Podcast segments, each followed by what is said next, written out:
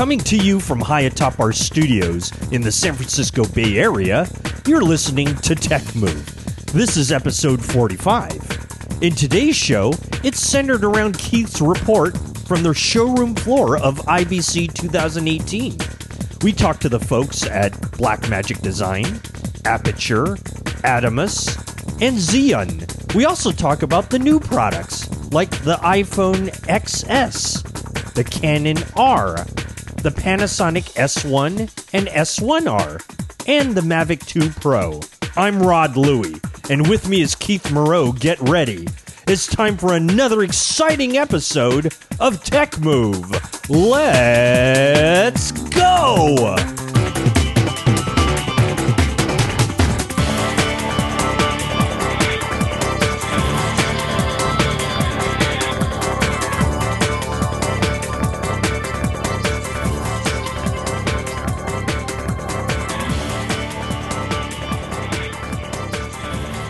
Well, welcome our fine listeners to another great episode of Tech Move. I am your host, Rod Louie, and always joined by the lovely and vivacious Keith Moreau. Keith, how are you today?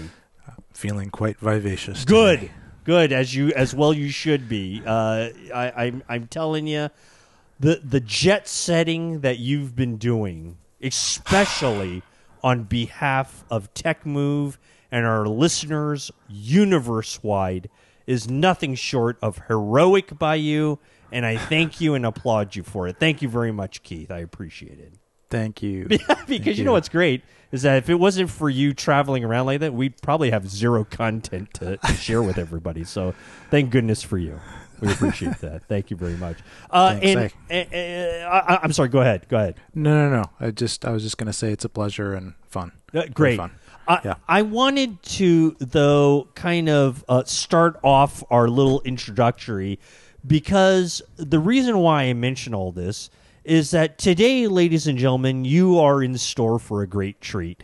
We have the 2018 IBC show uh, that Keith is just fresh off the plane from, uh, Yes. from Amsterdam, uh, going to check out for you and for me some of the latest things that are going on in the world that we live in, which is tech move. Uh, Yes. Keith, uh, where was where how when was the show? The show is every year about the same time, kind of mid mid September, and it's actually in Amsterdam. So what did I say? um, think I what's said that? Amsterdam. What did I say? Did I say Amsterdam? I did say Amsterdam. didn't well, you did say where, so I said, oh yeah, uh, no, thank you. Okay, go. you asked where. go on. is it? Sorry, go ahead. Yeah, it's in Amsterdam. It's at this um like one of the main convention centers, kind of like the Las Vegas Convention Center, but of Amsterdam. It's called RAI, and I actually don't know what that stands for, but I, I think now the RAI isn't that a hotel chain out there in Europe? I you you kn- you would know better than me. We could I- look it up, but I, th- I think that it is, but uh, uh, okay, Uh, that's could fine. could could be it could be a big company out Yeah. there that bu- bigs that builds big buildings and right. does construction and builds you know dams for all the dams around Amsterdam. I don't know. Right. You know the Either that, or so, or, or, or, or, or they're getting uh, uh, marijuana money out there. So Well, well, that's you know goes without saying. correct. But um, but speaking, okay, so Amsterdam is famous for the for the um the things called coffee shops, Yep. which are basically like kind of like Starbucks with the, the addition of cannabis, Correct. yes, this is absolutely true. Yes. and uh, it's really interesting because it's just so prevalent there. It's kind of amazing. And then it's also known for the red light district, right? Yes. Um, so those are the two things that everybody there has to go to, right? Because Yes. they wouldn't be going to Amsterdam. But Amsterdam is is also just just an amazing, uh, kind of unique-ish city. I mean, I think we know that it's kind of watery. There's canals and things like that. It's it's Um, an absolutely beautiful city. Been there. yeah. Uh, oh, you've been there. Okay. Yes. So, yeah. So it's um, but the thing that I was actually kind of reading about, kind of got interested in how Amsterdam like came about, and you know, it's basically just these people that you know didn't want to be attacked, and so they just started building little mounds of dirt in the middle of the the swamp marsh that was kind of near the ocean, kind of like a lot a lot of a lot of things that are near the water bays or oceans are usually kind of swampy for a while. Right. And uh, but you know, mankind has kind of built those areas up so it's all paved and looks perfect. But before that, you know, before that era, there were just these swamps that people would build these islands on, essentially. So, and then the islands kind of grew, and then they kind of merged. You know, one tribe's island merged with another tribe, Right. and and and then all of a sudden you have this like landmass, and and it's it's pretty interesting because the whole I think the whole area of Amsterdam is actually below sea level. So the only reason it's not continually flooded is because they have dams Right. and that's why it's called Amsterdam or Rotterdam or all these dams because the towns are basically based around these dams. right. So it's just fascinating that you could just create a whole society based basically on these man-made islands and dams holding the water back. You know? And and, So- and you know what I love about walking around there is just all those cute little bridges going through all these water streets, right? Yes. And the photography opportunities that are in Amsterdam are just terrific. I mean, just the scenes and stuff like that. And I'm not talking about the red light district, everyone. Relax, everyone relax. I'm talking about like the cool old bikes that are like tied up to the bridges and all that kind of Oh, stuff. Uh, yeah. you- I, I got some fantastic pictures when I was there. Uh, of course, using the trusty GH1 uh, back way back when, and uh, just a terrific setting, terrific picturesque European setting. yes. I love it. Yes. Yeah, It's it's so picturesque and it's and the people are really nice and friendly, pretty laid back. and they you- speak you- English. They all speak English very well. They all tend to smoke a lot. That's the only negative. But um, they also tend to ride their bicycle bicycles quite recklessly.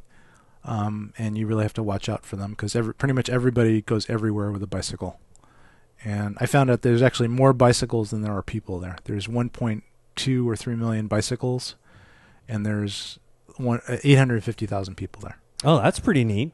Yeah, Oh, um, and about and I, and I can't remember. Ex- it was like a couple hundred bicycles fall into the canals every day, something like that. and they actually have a, a full time barge with a big grappling arm that that lifts all the junk that falls into the canals, and it and it lifts it up and puts it onto its barge. And there's this huge stack of bicycles on the barge every day. That's like us here in America, where all those people are fishing out like shopping carts from uh, Safeway or Vons, right? I mean, Yes, uh, times exact a billion. same thing. Yes, Times a billion. Yeah, it's it's big.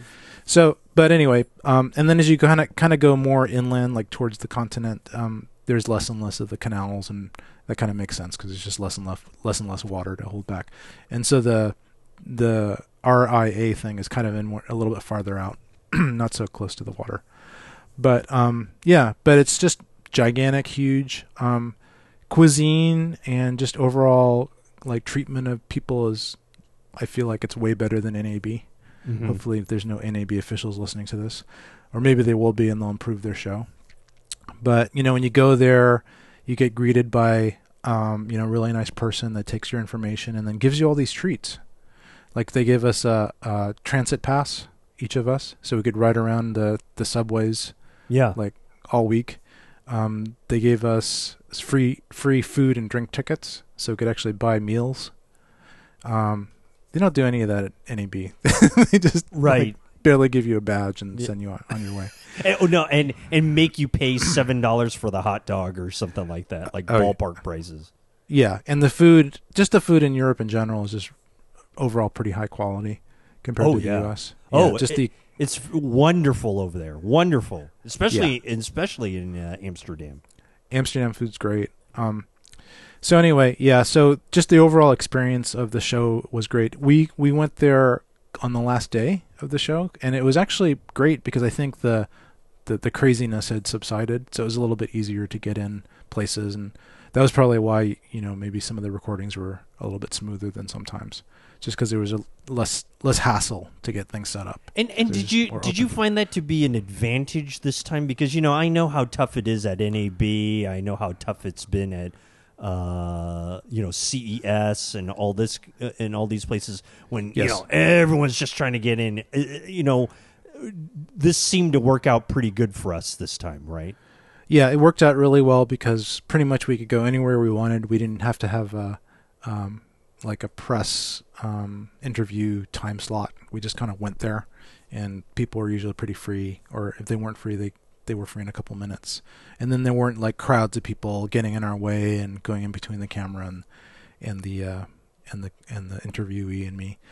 So yeah, so it was pretty easy. Um, our tech was pretty much unchanged. It's been unchanged for years. Although I think we upgraded the iPad last year, so that's the reason for the better video.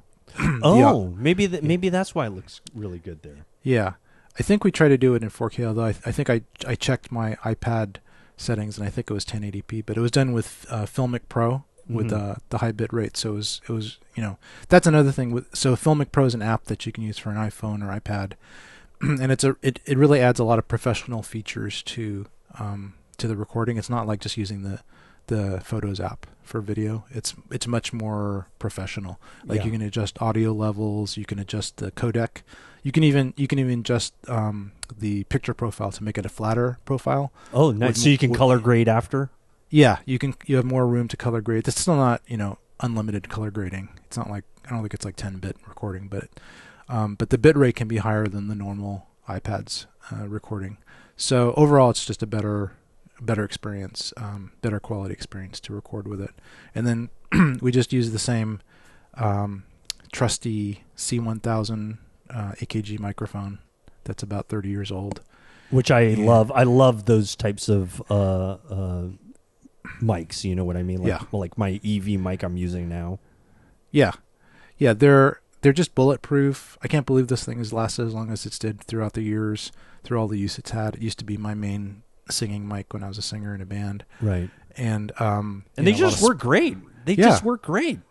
the amount of spit that has been that mic has endured. And the and the amount of P's and B's that we've ever said. Uh, A lot of to- lot to of make- plosives. Yeah, uh, pl- that's exactly right. To make the, make those ribbons explode, right?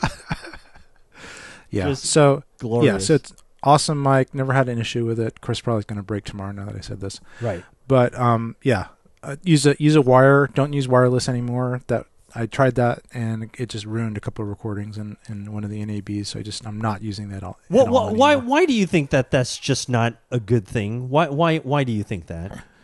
I think there's just too much RF stuff. There's too many lights and dimmers and other wireless devices trying to be used, and it's just too much noise in the environment. And and also, I probably get arrested there because the European um, frequencies are different than the U.S. frequencies. Oh, okay. So probably if I use the U.S. frequencies over there, I would you know be intercepting some kind of emergency radio band, and I would get swooped on by their version of SWAT Right. and taken off. the European SWAT. That's right. That's right. Yes. E- e- e- either uh, what is it? Her Majesty's uh, something. Yes. Yeah, Her- Secret her- Service yeah, or Her Majesty's Secret Service or something. Yes, yes. The the Royal Dutch Army Yeah, yes. would be arresting me. Yes, yes, yes, yes. Well, good. I'm I, I, I, I'm I'm glad that the uh, beef eaters didn't get to you, and uh, you know those guards with the big hats. I, I, I'm glad uh, they didn't get to you, and that you chose to use a wired. Now, you know what? In reality, wired can be a little bit cumbersome, right? Because of just you know so many people walking around in the show. You got to watch out for people, all these dopey idiots who walk through the shots and stuff like that, right? Who are just not paying attention Yes. how uh, uh, uh, have you developed a way on how to stop people from uh, walking in front of the shot and stuff like that? Um, you know, honestly, just Veronica, who's doing the filming, she will put her hand out, put her arm out, Oh, good. and she's pretty good, pretty fast. I, So- I, I would prefer that uh, we start bringing uh, chained link uh, uh, borders uh, that you travel with that. Yes. And uh, oh, And maybe really even heavy- right, maybe heavy even chains. uh, yellow police tape uh, Yellow- to yeah, surround the uh, the interview area. we could actually use that orange Hoodman tape. Oh, know. oh, that's right. Oh, Yes, that would be use. fabulous. That'd be fabulous. Either that, or you know what, IBC, NAB, CES, and all the other shows. Come on, let's get together. Tech Move needs a booth. We need a uh, we need a floor booth.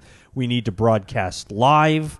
We need to be there. Uh, a, a three camera set to uh, deliver these fine interviews to our uh, uh, to our beautiful universe uh, that is out there. I, I'm putting that out there.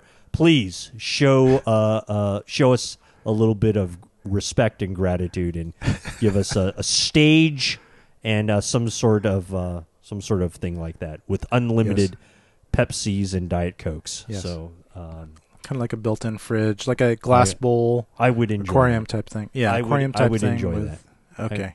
I would Well, enjoy that. So. okay, we'll we'll, we'll make that we'll- happen we'll work on time. that. Well, Yeah. uh, okay, so uh, Keith, you you were really really fortunate to get uh, some really great interviews here, and Thanks. I think uh, we should uh, l- uh, get to them Mm-hmm. uh, because we, we we got stuff from uh, Xeon, Black Magic Design. Who else do we have? Uh, we have Aputure. We have Atomos. Uh, I think that kind of Mm-hmm. That's pretty much it. I think that's pretty much it. But the, Yeah. the, the, these are good ones, and, and uh, some some pretty good, uh, ni- nice products, I have to say. So so these are pretty good. We also want to remind you, ladies and gentlemen, that not only listening to it is, of course, uh, utterly important here on our uh, podcast, uh, the Tech Move podcast uh, arena. But if you want to see some of these things, it'd be also great if you went to our website, right, Keith? Uh, that's techmovepodcast.com, where you can actually see all these interviews that Keith has conducted with all these different uh, uh, manufacturers. Uh, is there anywhere else that I, I know you were starting to develop some other ways that we can deliver the videos to the kids? Uh, uh, do you have any news on that, Keith? Well, we've got a YouTube channel. Oh, Yeah. okay. So Oh, just good. go to Tech. That's how much I know. Yeah, go to YouTube slash Tech Move Podcast, I think, and you'll you'll find it, or at least just do a search for. I don't know if we have our own actual name channel yet. I think we need to have a certain number of subscribers, but We're getting do a there. We're yeah, getting just there. do go to YouTube and do a search for Tech Move. We got it there. I've got a lot of the episodes up, even the audio only ones. I just kind of put a little logo because uh, YouTube is being used a lot just for audio nowadays too. Oh, okay. So, you know, I mean, the new uh, YouTube Red, you can actually play, and then you could just put it in your pocket. You don't have to have the app up, and you can also have it in the background. yeah. So a lot of people listen to music that way now. Yeah. And it's a great way to listen to music. I Yeah. uh, uh, so I just went on there. It's Tech Move Podcast Mhm. is the uh, search you want to put in there. Of course, you Yeah. could do Tech Move, but then there's a bunch of other things that are on there that we don't pay attention to. It. so uh, anyway, let's uh, let's take a quick break, uh, and we will get back to our 2018 coverage of the IBC show uh, in Amsterdam, featuring our very own Keith Moreau. I am Rod Louie. Let's stay tuned, and we'll come right back with more on Tech Move.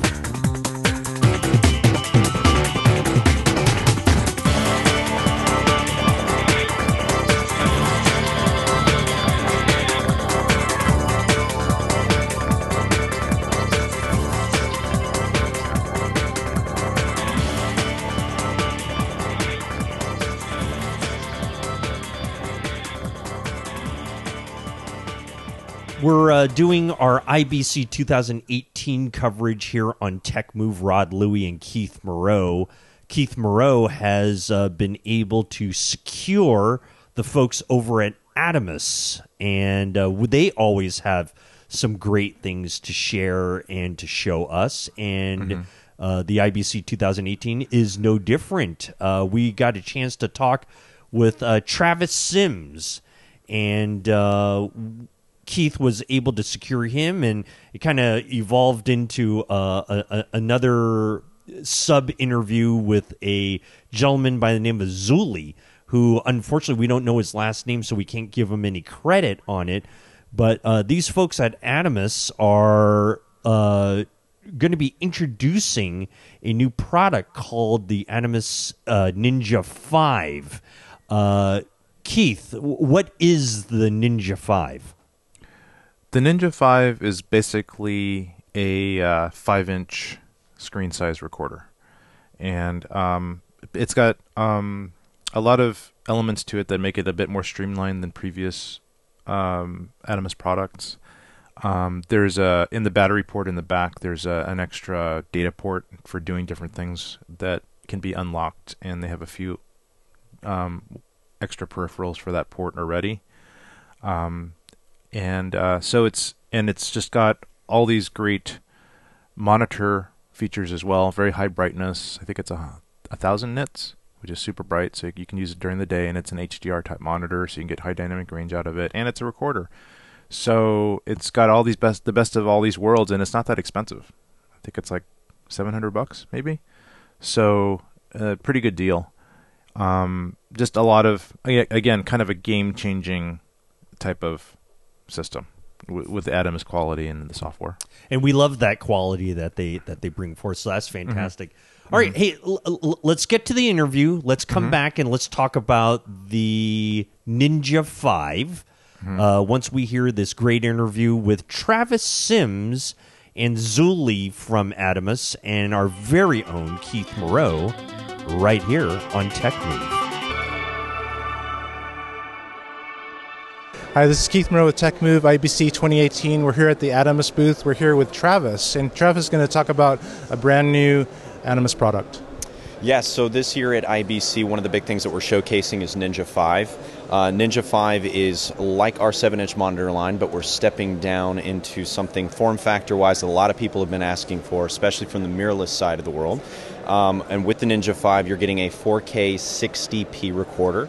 Um, you're also getting a 1000 nit display and a new user interface. Additionally, on the back here, we're uh, showcasing our Atom X expansion port. That expansion port is going to allow us to open up to a couple new accessories that we're showing here at the show. One is a new NDI module, and additionally, we're also showing our new sync module that'll be there for things like time code, uh, generating sync for metadata back and forth. So, now can you have different types of inputs with these modules? You'll be able to have different types of inputs with these modules. The first one, obviously, that's on board the actual monitor itself is the HDMI. Uh, but like I said, the secondary one will be NDI, and this uh, expansion port kind of opens us up to new opportunities for future module components. So, what does NDI stand for? So this is a network display interface. So this is going to be for people that are doing a lot of online streaming, uh, people in the broadcast side of the industry. Uh, this gives them an advantage uh, and an opportunity to not only do the live capture and record, but also to stream out that same information. Okay, so in this case, it's an output module. Uh, correct. So it would be uh, you're going to get the internal record, and then you're going to be able to output that information and send that to whatever you know online source you have. Do you have any plans for SDI input? Uh, that is something that we're definitely looking into. Um, it'd be premature for me to say anything else about that, uh, but definitely it is uh, something we know is a big ask from a lot of people. For me, I actually have a couple Atomos products. I've got the Shogun uh, Sumo, and I've got um, the Inferno. Oh, fantastic. And uh, so one of the reasons I have those is, is for the raw recording Sure. over SDI, and then using the the uh, the uh, ProRes RAW codec. Does this support that? So the ProRes RAW codec is not currently supported on the Ninja 5 because, again, that's more a limitation of the connection from the camera. Uh, right now, all the cameras that are actually sending a raw signal, that's an SDI issue. Um, so from an HDMI standpoint, you're still going to get an advantage there because with this recorder coming off a lot of the, especially a lot of the mirrorless cameras, they're sending out 10-bit versus the 8-bit internal record that they have. So you're getting higher bit rates coming into this monitor than you would with a lot of the internal records. But from a ProRes RAW perspective, uh, that's something that may be down the line. But uh, as of right now, that's a limitation of SDI versus HDMI. Some of the things that you're going to notice about this is our really great aluminum chassis on this. Uh, so, just from a durability standpoint, it's uh, a, a vastly big new step for us. Uh, you're also going to notice HDMI on the side, as usual with a lot of the Atomos monitors. You have your input, your output. Um, on the back here, we're going to be working with a lot of our partners on uh, mini SSDs. So Sony is one of those partners, Angelbird being another one. Uh, but the mini SSDs are still going to work in the same way that your 2.5 SSDs work for all your 7-inch monitors and for your Sumo 19. Uh, but the advantage here is that the mini SSDs keep you nice and flushed with the side of the unit. But that also means you could use your existing SSDs if you want to. Might bring it a little bit out to the side, uh, but also these mini SSDs will also work with the 7 inches. There's a little mini SSD handle that we have right now that connects to these and it'll allow you to pull it in and out of the 7 inches. On the back here, where you have the battery, so if we actually take this unit off, you'll notice that there is a little expansion port down here, and that expansion port is going to be the area where things like the new NDI module, the sync module, any future module we come out with is going to be able to interface with the processing power inside the Ninja 5. Uh, and then, of course, you got your line, your mic, uh, you know, review in there, and also your remote. Um, and yeah, pretty nice little small unit.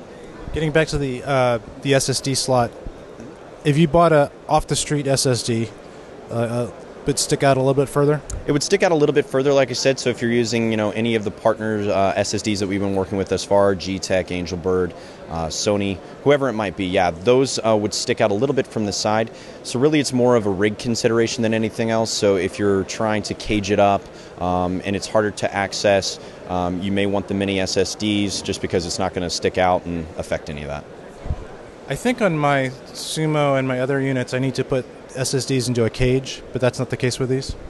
Uh, you don't need to. So with the mini SS, well, you're talking about the actual the caddies, correct? The caddy. Yeah, yeah, yeah. So yeah, these go into caddies still. I mean, this is a, a much thinner, smaller option, uh, but still the caddies are there just to help guide it into the slot. Um, but those caddies are also provided with the monitors themselves, so you don't necessarily have to go out and buy one. If you get a monitor, you get a caddy. I, I love the size of this unit. It's and the price point's pretty good, right? Yeah, uh, about 695 euro, uh, about the same in U.S. dollars, 695. Uh, so from a price point perspective, uh, you know, pretty low, especially considering the brightness of the monitor. Even as just a reference monitor, uh, you know, really a great option. But you know, additionally, you have the recorder. As a reference monitor, tell tell us a little bit about that. Yeah, so as a reference monitor, one of the nice things about this, again, coming back to a lot of the guys in the DSLR mirrorless side of the world, uh, a lot of these guys, uh, you know, have rigs that you know they need to have a lot of the professional tools that are at the disposal of the guys in the more professional side of cameras. Uh, one of the advantages here is that, like all the other Atomos monitors, you have the Atom OS, and with the Atom OS, you have the ability to get you know po- peak focusing. Uh, you have the ability to get false colors, zebras, uh, a lot of assists that are normally built into a lot of these cameras that are integrated into the monitor to kind of give you more of a professional operator, you know, view that you need. And how's this in daylight, brightness, etc.?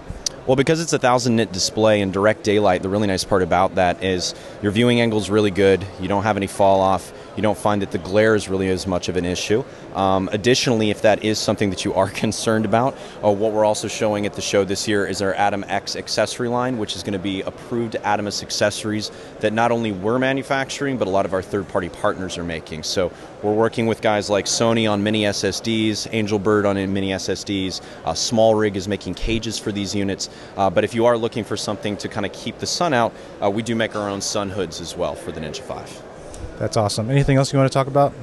Uh, really, the other big things here at the show that we're showing off is uh, we've announced it at NAB. It's been a long uh, feature that's been requested for the Sumo, uh, but we're showing our new switching uh, capability, our HD ISO record. Uh, so we're showing that off over here, and then in the ProRes Raw Theater, we're doing a lot of you know explanations and showcasing how Final Cut and ProRes Raw and Atomos all work together. Oh, that's interesting about the Sumo. Since I have one, I'm a little interested in that. How about we go over there and you can show it. I'd love to. Excellent. So we've magically appeared here at another part of the booth. Um, we're here with Uli, and he's going to talk to us a little bit about the new features of the Sumo. Yeah. The Sumo offers now a four channel ISO recording switching feature, and we are able to connect up to four, three, up to 3G signals inside of that. And we are looking here now on the multi viewer view, and we are able, as you can see, the green framed uh, first signal. We can switch then to all the others in the same way. And if we would like to change any settings, we can also use a full screen. And then here uh, underneath, there are small buttons also to do the switching part. And we go back again if we press on this monitor. And all these four sources will be recorded as a single file, so you can access uh, every single file later on for the multi-camera editing. So are these uh, 2K or 4K files? These are uh, HD up to 3G, every file. Yeah. So four HD signals recorded at once. Yes. Yes. And uh, is this all come with whatever firmware upgrade you're going to offer? It's the latest firmware upgrade what is already available since May. So we have it already. That's that's great. So you have this many inputs in the Sumo? Yes, we have four SDI inputs, and uh, yeah, you can populate them uh, for quad-link or for this ISO recording. Wow, that's that's really awesome. I'm gonna have to upload that firmware and try it out. well, I think I'm gonna end the interview now. You've both been great. I'm gonna sign off, but thanks a lot. This is really exciting stuff. You're welcome. Keith Moreau signing off for Tech Move. Travis Sims and Zuli from Atomos, and our very own Keith Moreau on our continuing coverage of IBC 2018 with Tech Move and uh, the Atomos Ninja 5. Very interesting. So, Keith, am I to um uh, am, am, I- am I to understand that you say, you know all the past Atomos uh, uh, products that have been out there, all the other recorders that, and, and I think you've owned at least one or two of them before, correct? Yes. Um, those were just larger uh, uh, uh, products. This one is just a, a smaller five inch, uh, but that much more powerful. Well, I think really honestly, the claim to fame for this particular um, device is the fact that it's small. Um, everything else has been seven inches or bigger. Right. So um, you know that's it's it's kind of it's two it's only two inches, but it makes a big difference. Oh yeah. So and when you when you look at this um, this monitor, it's not not much bigger than a SmallHD Focus. hmm You know, it's maybe you know it's it's a bit thicker, but just it's it's not it's not very bulky. It's it's pretty streamlined, and yet it seems to be pretty solid. It can go into a laptop bag and and be very easy to transport and stuff like that. Right, right. And so, um, so the question is then, well, why would I just get a monitor when I can get a monitor and a really good recorder, and also something that has uh, the Atomos um, software in it, which makes you know using it pretty pretty nice. You know, it has very good user interface. Um, and also has all this versatility uh, for potential upgrades. For example, he was telling me about a potential um, way of spitting out IP video. So you can you can use this as a recorder, and then you can get this extra model module to put into the battery port.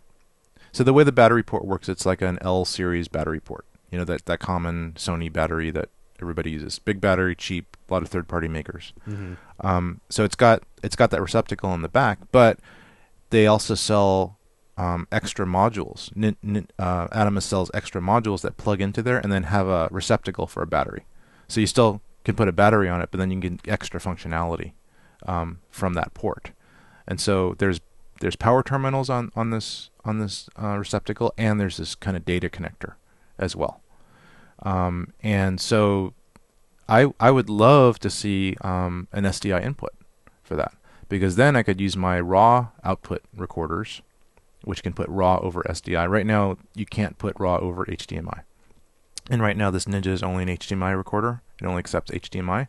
But I imagine in the future, they'll come out with an SDI input module, which you can plug in the back, and you can then use your small FS5 or, or other raw output device and go through SDI to this small um, this small screen recorder and have a really portable and yet super high quality system. So I'm I'm, I'm waiting for that particular peripheral to come out for them from them. and it, it, it, it, really seems like it's it's just as powerful, if not more powerful, than than than the predecessors, and um, so I it, sounds very exciting. Yeah, yeah. I'm I'm I think it's a cool product. I think it was about time. I think they've been been asked for it for years. I think they just had to get the technology to the point where um, the electronics were such that they wouldn't generate so much heat. The the thing about the bigger monitors is not only is it a bigger screen, which has some has some uh, benefits, Sure. but there's a larger surface area for the whole thing. So there's a lot more heat dissipation possibilities. Right. And when you start shrinking things down, that's this is always this is the bane of all electronics makers is the smaller you get it, the smaller surface area you have for heat sinks and things like that. So if you're still doing some things that require a lot of processing power, you have to figure out a way to dissipate that heat. Right. Um, whether it's through a you know a fan that can generate noise, um, or through just a large heat sink or whatever. So I think they they got the electronics small and and and less wasteful uh, to fit inside this, and it's just a matter of technology. You know, technology marches on. Um, but this is just in in general the bane of existence for all miniaturization of electronics. You know, that's why it's so amazing that you can get an iPhone to work. You know, when it's so small and thin and, and still doing all these powerful things. You know, that's Right. that's a quite an achievement. Right. So, yeah. So, So in in in your personal style of usage, is a five inch screen more beneficial than the seven inch uh, or larger? Uh, I mean, I kind of uh, you know five inches is great for run and gun, portable, you know, different lo- you know location as. But the seven inch is something that's really nice for you know setting up a shot, focusing, so on and so forth. So, you know, how, uh, what do you honestly see yourself using going forward? for me personally, I probably wouldn't get this right away. Um, just because I don't necessarily have a need for um, this particular product. Um, because I have the Shogun, which is the seven inch version. It's a lot bigger, heavier, bigger screen. Uh, does more, has SDI inputs and and does you know raw recording and stuff. But but I could see this because of the price point and the fact that it's a really good monitor. Why should somebody get a, a really good monitor for 500 bucks when they get a, really good monitor and a recorder for 700? Yeah, That's right. the thing. Yep, So it's a good price It- point, that's for sure. yeah, yeah. So I think it's you know an awesome uh, product. I think they're going to sell a ton of them. I think it's just one of those things that's going they're just going to sell a lot of these just, Cool. uh, because of the price point and the quality. Yeah. Well, and they always put out good stuff. Let's um, let's talk uh, a little bit about the other uh, item that uh, was part of the interview, and that's Oh, yeah. uh, uh, the switcher. Yes. Uh, so you know, I have a Sumo that I got a while back. I got it on sale. Um, it was one of those deals that B and H runs, and it was for like a day only, and it was like a third off or something. So it was a really good deal. Um, and I sometimes need a big monitor if I'm setting up, kind of like creating a studio situation, and it's really nice to have a big monitor for people to look at, not just myself. And then I, I have a lot of confidence when I look at it that things are in focus. And if I so if I have time to set up, I'll bring this huge heavy sumo with me and just set up there and kind of create like a little video video village with it. Um, and and you know as long as I don't need to be too portable. So if I'm kind of stationary and and, and, and I'll use that because it's kind of big and heavy. Um, great image, great great recording quality, um, lots of good stuff with it.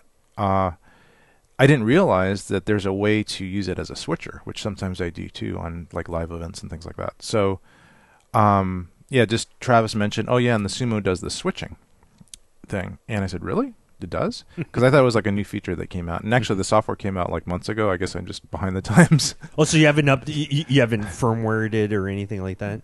No, I haven't. But it intrigued me, so that's why we talked about the switching aspect and how it works. So you basically there's a bunch of BNC SDI connectors in the back, so you can um, you can connect your uh, your cameras through SDI to these various inputs, up to four cameras, and then uh, you can use it as a and and you can record in HD uh, and switch in HD, and you can uh, record up to four different uh, and switch up to four different streams streams just by you know clicking on the one you want.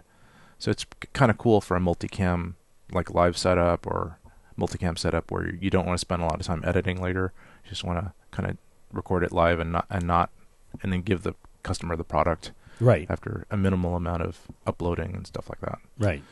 Yeah. So that was pretty cool.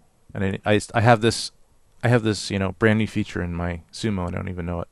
so so so uh, uh, again, all that it's going to take is a firmware update on your part. Correct. Excellent. Yeah, Those are the best I'm- kind of gifts. I know it's awesome. I, I, I love that when when when companies like that, Atomos, uh, will will will just go ahead and, and firmware update something, and wow, it, it makes it a whole new, gives new life to uh, uh, to what you thought. You, you you originally bought something, didn't expect it. Now you get this new cool new feature. Makes uh makes a great uh, little gift. I love It it. is. It was like a little Christmas present. Fabulous. Fabulous. Okay, so that's uh, Travis Sims and Zuli, who uh, were both kind enough to join us for uh, for the Ninja 5 and the Sumo Switcher. Um, and uh, Keith, thank you very much for uh, getting them to uh, talk to us. And uh, You're welcome. Yeah, so that's fantastic. Okay, let's. Uh, we're gonna wrap up our uh, our coverage of IBC 2018 in just a moment. We're gonna take a quick break, and we will come back with more here on Tech. So it's IBC 2018 uh, and Tech Move, and our continuing coverage uh, with our man about the street, Keith Moreau. And Keith uh, went and tackled and uh, held hostage the people at Zhiyun uh, over there to talk about some new products. And I believe, Keith, you spoke to uh, a, a, a you know, at least for us, a relatively famous guy, Chung Dha. Uh, tell us a little bit about that. Yeah, so we immediately sought out the Zhiyun booth, and IBC is just vast, and um, it's uh, sometimes not that easy to find stuff. Um, but they actually have a pretty good app, iOS app, which made it which made it a lot easier. And so we we kind of went towards um, their booth. There's actually a couple posts of going towards their booth on Instagram. I was just doing like a little uh, selfie thing with my iPhone, Uh, just there. kind of like following yourself and yeah, kind of. Yeah, So and you then I should have used a Zhiyun Crane for that. I, so I uh, could have, but then yeah, then we wouldn't have made it. But uh, uh, so I so I go to the booth and and it's luckily um this is the last day of the show and it's not that early, so um there's it's not super crowded there, which is great because sometimes these places you can't even get through; they're so packed. Um, Zhiyun the Zhiyun booth was not too crowded. I talked to um, one of the people there. They said, "Oh yeah, this is the guy Chung Dha. He's the he's their kind of the evangelist rep. I think there's some name for him. He's like it's some official name. I'm not sure what they call them, um, but evangelist. you know, Zhiyun mar- mar- Master or something like that. yes, Grandmaster Chung of Zhiyun.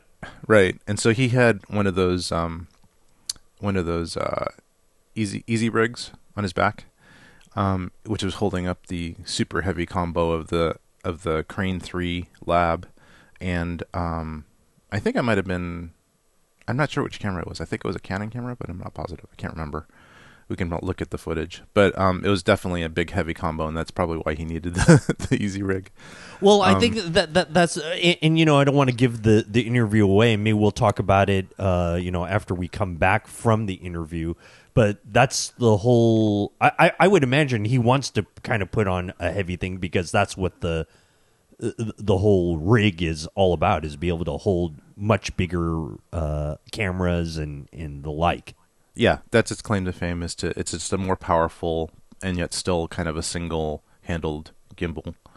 Although it's still it actually has two handles, so it's not really it's not like a, the wide the wide stance uh, gimbal. It's like one handle is used for a different purpose. yeah, and, well, well, and, and- and- the neat thing that it looks like is that it can easily convert to you know the the, the, the the regular way you use these harnesses or what they've really become famous for, which is like the single handle type thing.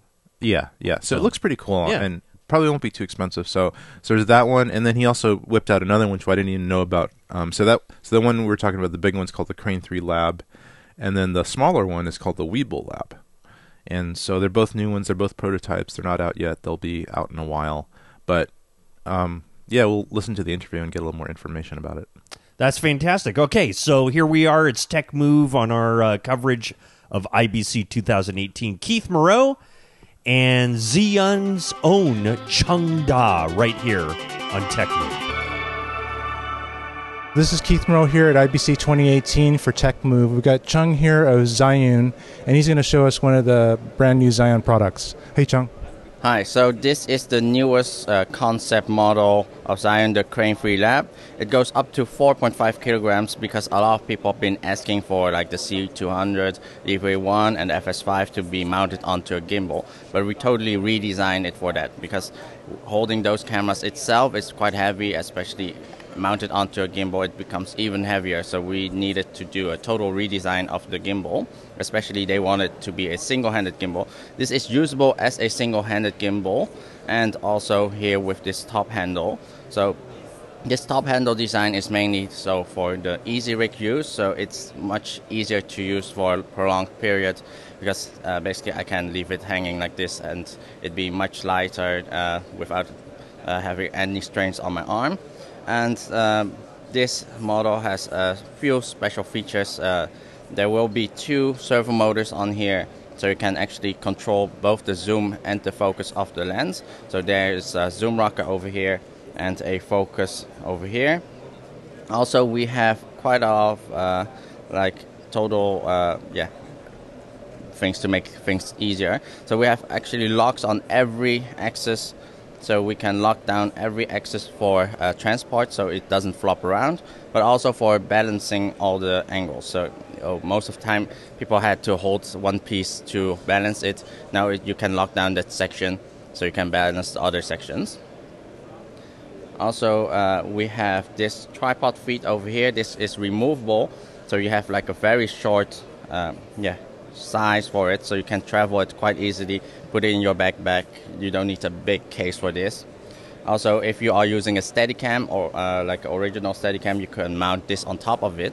Uh, this makes you add like a gimbal function to your uh, Steadicam, but also a lot of remote control. So this has a connector box on the bottom, so you can connect a HDMI from your camera to the connector box, and it sends a Wi-Fi signal to your phone. You can use your phone as a uh, monitor. But because we have all these uh, servo motors that comes out for it, uh, the second person or assistant can focus for you or zoom for you.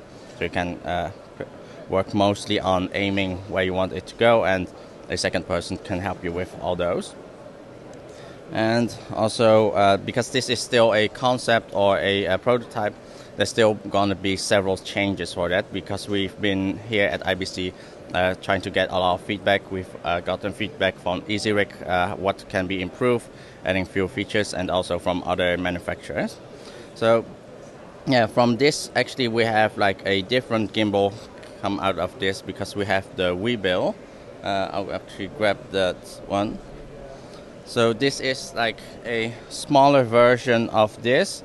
So this also has like the 45 angle uh, on here, and we have even though it looks like a small gimbal, this is actually up to three kilograms, and we've tested it out with a 5D Mark IV with a 24 to 70. And here we have the grip that is also removable to make it much shorter to travel with and put in your bag but also we can put this handle up here. So we get the same kind of design with the top grip. And also all the angles are lockable so we can actually unlock this. Actually see if there's power here. Now is this a prototype as well? Uh, this is right now a pre-production uh, it's pretty close to finished uh, it should be um, somewhere in October that we will see this, uh, the final version of this one. Uh, this one should be around November. So this is like a Crane 2, but everything became much smaller. So it's a much smaller setup to use. So this is as powerful as a Crane 2? Uh, it's three kilograms. It's slightly less, but it's still like for most DSLRs and mirrorless cameras, this is usable. But this is, this is really aimed for a lot of the travelers, vloggers, to have like a much smaller, compact size to travel with, so you don't have like a big backpack for or a big case for everything. And uh, this also will have this has a follow focus and will also have like a small servo motor so only for the focus though on this one in, uh, and not adding a zoom. Uh, this has pretty much um, yeah all the design features from here came to this small package. So we think this will be like one of the more interesting ones. Um, however, this is more for the professionals, but most people would probably go for this uh, uh, Weebill version. So is there? I really like this. Um, although I was more interested in that. Although this is a really interesting uh, new new design. I also noticed you have this offset um, What is this axis called again? Uh, the roll axis has been offsetted, so uh, people have been asking to do that so the screen is more visible. That is also on this version. Uh, the yeah, it's makes it quite easy to see, but also we haven't done a extreme off axis that is very low, but uh, we did that because we wanted to keep the package much smaller for traveling. Gotcha. So, is there a way that we could possibly take this off of the Easy Rig and maybe you could do a little hand holding with it? Okay, okay yeah.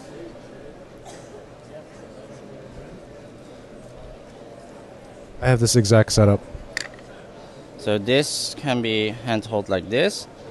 So to alleviate some of the weight from your hands, it, we added this section for to put against your chest. So you can also change the angle for uh, yeah different persons how they want this angle to be. So, you could actually flip that down and then hold it with two hands? Um, no, that is just only like offset the angle just for the people who likes it in a different angle against their chest. So, you wouldn't use your other hand on this? It's uh, no. This only when you use it uh, like this, uh, like the down mode. You can use both hands, but when you're using it like this, it's mostly like this, holding it like this. What if you wanted to have a two handled mode for this like you have for the Crane 2? Um, right now we are looking into accessories because this is still like a prototype. Uh, the accessories will come later than the final product. So, or the uh, product will come first before uh, all the accessories. So, we're looking into feedback on how the accessories need to be because the design is totally different right now. So, we have to see what, uh, how we can attach those. Would you be able to share what some of the comments were for, for some of the improvements on this design? Yeah, right now we have a Rosetta here for a monitor, so we have like a small uh, attachment for that. But uh, right now, for in this mode, it's okay. But when we go for the upside down mode, especially on the Easy Rig, this becomes too close to you. So we've been uh, adding, uh, getting feedback to add a mount over here, so it's slightly further and more like the other like cinema cameras, on having it on the top handle. Also, EasyRig asked us to add a uh, quarter inch on top of here for the new quick release mount. So it's much easier to use the quick release to remove it uh, without having to purposely clamp it like that. Um, yeah, those were pretty much most of the feedback. Do you have a price point for this? Um, the target price is uh, 1100 so aimed more for the professional. Oh, that's really cool. So, I in the pre-interview, we talked a little bit about where you're from, your channel. Um, I assume you're a cinematographer, have some experience in film. Maybe talk a bit, a little bit about yourself. Um, so I'm originally from the Netherlands and I've moved to Hong Kong. Uh, I've done uh, yeah, filmmaking, uh, done several uh, ones uh, short film awards across the world. So from San Francisco, Hong Kong, and also in the Netherlands. Um, yeah, my channel is mainly about filmmaking, teaching people how to do uh, like special tricks and also video editing. Uh, I'm quite known for the seamless transition effects, uh, which quite a lot of people are right now using. Uh, also, um, yeah, pretty much. Uh, yeah, I'm one of the Zhiyun ambassadors. So I, on my channel, also of course, uh, teaching people how to use the gimbal in special ways. So it's not only a stabilizer; it's also much more. You can use it as like a crane, or like a, get like a fake drone shot, or even uh, get like a slider shot. So you don't need those extra gears and all be like in just one package. So, where where should they where should people go to find you? Uh, you can go to uh, youtube.com slash ChungDha. So it's, so it's C H U N G D H A. Got it. Wow, this is this is pretty cool. I'm actually really excited about this. I have two other uh, Zhiyun products. I have the Crane V2, and then I have the Crane 2. And you know, it's a little uh, confusing the naming convention, but this is the Crane 3, so it's totally separate, right? Yeah. So this will be Crane 3 Lab. This is actually like a one step above the Crane 2. So it's not not like an equal footing. So it's like a whole jump up. Um, and the Weebill is slightly like a lower setting than the Crane 2. So it's not like replacing the Crane 2. So that's the two new products. Um, one of the things that I actually have is the little servo motors that operate with the Crane 2. i- is is that going to be compatible with this, or it's a brand new system? That's a brand new setup. So uh, also the USB ports are USB-C Type C right now instead of the older USB. Great, a lot of great info. Can't wait for this to come out. Thanks so much, Chung. We'll be checking out your channel. I'll be sending you some some messages and links. So thanks so much. Keith Moreau signing off for IBC 2018. That's Chung Dha from uh, Zhiyun, as well as Tech Move's very own Keith Moreau. Uh, Keith, I always loved uh, the Zhiyun cranes. They're, they're, they're, you know, all this stuff. And now, is this is the uh, shoulder harness uh, uh, item that they're that they're demonstrating today? Is that new for them? Um, well, it's not their brand of shoulder harness. It's the Easy Rig. Okay. So you may have, you may remember a couple shows back. Uh, I actually interviewed the founder of Easy Rig, the crazy guy. Yes. That yeah. So yeah. So he's the guy that invented that, and and but the Easy Rig is used a lot for gimbals nowadays, um, just because they can start when they start getting kind of heavy when you when you start uh, carrying them around all day. Oh yeah. and and uh, especially the single-handled ones, um, because you're holding them mostly with one hand or aiming them with one. So the thing that was kind of cool about um, about this setup was that the back handle on this Crane Three, you can kind of use as a kind of has a top handle on a camera. So the way the Easy Rig usually is used is there's a top handle on a camera, and then there's a kind of clamp that goes around that Correct. and and so this um, extra handle on the Zhiyun three, Zhiyun Crane three, uh, is works kind of the same way. Uh, it just kind of goes in what's called flashlight mode, where you're tilting, um, you're tilting the whole handle part back towards you, Mm-hmm. Right. and so it's kind of aiming. The camera's aiming forward, um, and then it's held up by Almost like a handle. fishing pole, right? Almost using it like a fishing pole of some yeah, sort. Yeah, and uh, I mean, you wouldn't necessarily always use that because it's not that comfortable to. It gets heavier when you put it in that position. You know, the leverage is uh, working against you. Sure. Because you got a lot of the mass in front of you. But Sure. but in the case of having this easy rig, it actually works great because you can use that that extra handle to get the center of balance and then just kind of balance it. Um, and it's all supported on your hips and a little bit on your back. So yeah, so that was actually a really good um, demonstration. Um, if you're going to use the Zhiyun uh, Crane 3 Lab without that uh, for any period of time, it might just start getting a little bit heavy. Mm. Um, but you know, just like all these other big heavy single gimbals that are out now, like the like the DJI um, uh, single, uh, the Ronin S, Yeah. uh, which is pretty heavy. Um, you know, this is starting to be a trend. So, you know, uh, I I actually attach a Zhiyun extra Zhiyun part sometimes to my to my uh, DJI uh, single to get that little extra. Frankensteining it all together. Yeah, to get that little extra handle for a little more support, it works pretty pretty well. So anyway, yeah, um, interesting design, different, kind of kind of kind of massive in a way, um, kind of going away from the single-handled sleekness, but interesting. And I'm glad they're going forward and they're pushing the boundaries of these of these single gimbals and kind of just changing how they work. It's actually pretty cool. They're very inventive. Yeah, see, it it, it, it seems pretty. Uh, uh, they're always coming out with, and boy, they uh, uh, they have really come out uh, really big over the last couple of years, and r- really making a name for themselves and, and doing extremely well uh, with with all their products. So, uh, yeah, they really it's cool. it's it's really weird because the gimbal market is has cycled a lot in the last few years. Like Yeah. a few years ago, Zhiyun wasn't so big. There were some others that were that were bigger, like the Nebula and Yep. and Came TV. Yep. And and actually, those have kind of gone away. I mean, I don't I don't think there's a lot of I don't see a lot of marketing and and and media on those brands anymore. Um, you see a lot of marketing on Zhiyun and a couple other, you know, DJI and a couple other brands. But yeah, so it's a pretty volatile market. Uh, but it's great that Zhiyun is just kind of forging ahead with new ideas because it, it, it keeps everybody on their toes. It makes the technology better.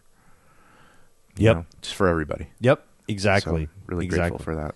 Yeah, it's great. So, uh, fantastic. Thanks very much uh, uh, to Chung and uh, Keith. Uh, thank you very much for seeking them out. Uh, you can find these things on the uh, website, uh, Z-H-I-Y-U-N dot U-S. That's Zhiyun dot us is uh, the way you can find some of their new products and stuff. Oh, and uh, more importantly, when I think Keith, I think these things are available. Uh, I want to say the Crane Three is available maybe in October, something like that. Do, do, do you Uh, recall that? I honestly don't remember what he said. I don't think it was something that was there was a set date on it. I don't. I think- there's not a set date, but I think they're Yeah. hoping in October, something like Maybe that. they're hoping. I think the we the Weebill Lab, the Yeah. smaller. I, I think that's more in the future. I think that's next year. Right. I think So- I, I I don't think he mentioned anything on that, but I believe he, he said something about October. So Okay, anyway, that'd be great. Yeah. So folks, uh, uh, take a look at that, and uh, yeah, thanks thanks a lot, Keith. We will come back with uh, with another fantastic interview and product uh, from IBC 2018 right here on Tech. So we have some old friends that are going to join us here on our Tech Move IBC 2018 coverage. Uh, Keith was able to secure our friends over at Aputure, and uh, specifically, we're going to talk to Ted Sim and uh, a real old friend of ours, Naris Nassarian, uh, who was at the show uh, as well. And I think uh, Naris essentially uh, threw Ted in uh, for us to give us a little new blood or something like that. Uh, Keith, uh, it's great to see the Aputure guys again. Yeah, it is great. They're they're really fun guys. I, I love their company. I love their energy. It's pretty cool. They have really they they have you know and folks the the interview you're going to listen to and maybe see uh, I should remind everyone you can see all these interviews that Keith conducts uh, on our webpage which is techmovepodcast.com uh, plus I think uh, Keith is going to throw some various uh, clips out there on various social media uh, presence that we have. Um, but you should really watch uh, these videos because you know even though we do such a spectacular job of illustrating uh, what they are uh, through our voices there's nothing like seeing them uh, and seeing the video clips because these are all really terrific products that uh, keith is able to to, to show all of us. Uh, and aputures uh, has this great new uh, product uh, that they're that they're trying to introduce the uh, Amaran MW, I believe is the name of it. Uh, we don't want to give too much away, but Keith, how, how, how was it talking to the Aputure guys there? I, I, I know it was fantastic and stuff. What did you think of the product, real quick? At, at least what you thought initially going in. Product is great. It's great for um, a little eye light. Uh, it's really super powerful. It's really bright. A couple times he turned it on, it just blinded us. Couldn't see for minutes. Um, and uh, really innovative. Um, good deal. You know, just like all their stuff. Really good. Fabulous, fabulous. So let's get to the interview right now. It's uh, let's talk uh, to Ted Sim and Naris Nassarian over there at Aputure on our continuing coverage of uh, IBC 2018 right here on Tech. So we got Ted Sim here from Aputure. I almost I almost blew it because he just told me his name was not something else. Anyway, Ted Sim uh, from Sim City. Yes, here to talk about the new SimCity expansion, Sims Deluxe Universe Mode. In the new Sims game, you not only make cities, but also planets and civilizations on them. You control the population of people and how happy they are. It's great. Is Sim City still out? Since you're I played SimCity a lot as a kid. I mean, I don't know. I don't know if it's still out. I think the Sims are still out. Like, there's still new versions of the Sims, right? Isn't it? I think it's a phone app now. Uh, we, we should just download it and look it up right now. No, I'm just kidding. So Ted's going to talk a little bit about some of the new Aputure products, and we've um, just blinded us with a couple of them, so we're still seeing spots. So while we recover from that and our retinas grow back, we're gonna have Ted talk about his new products. Cool. Well, as a blind man, I will tell you that this is a very bright light. Uh, this right here is the Amaran MW. The MW is the newest in our line of the Amaran M series. So if you guys know about the Amaran M9, the Amaran MX, the MX used to be the brightest LED on the and the brightest mini LED on the market. It was approximately three times brighter than the Amaran M9. This one right here is the MW, and the MW is actually two times as bright as the MX. So blindingly bright, insanely, insanely powerful light.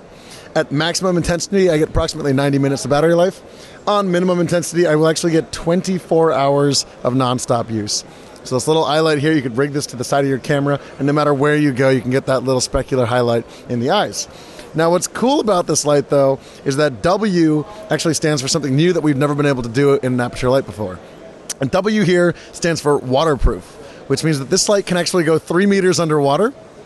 And we actually think before release, we're going to see if we can do 10 meters underwater. No promises there. We're going to do the best that we can. But what does that mean? Well, first of all, three meters means that I can leave this in the rain. I can. This is my perfect travel light, my adventure light. I can take this into the pool, a lake, a river. Uh, I can go surfing with this light. 10 meters means it would actually be a dive light, so I could take this deep underwater. That's a whole nother game. But if you wanted to do something like a surf effect and light someone going under a wave, you can do that now with the MW. So this light we think will come out approximately in around December. The price is not set yet. We think it'll be about $250. So, tell me how you guys test this light. How do we test this light? Well, we uh, actually do pressure testing. We will literally drop it meter by meter underwater.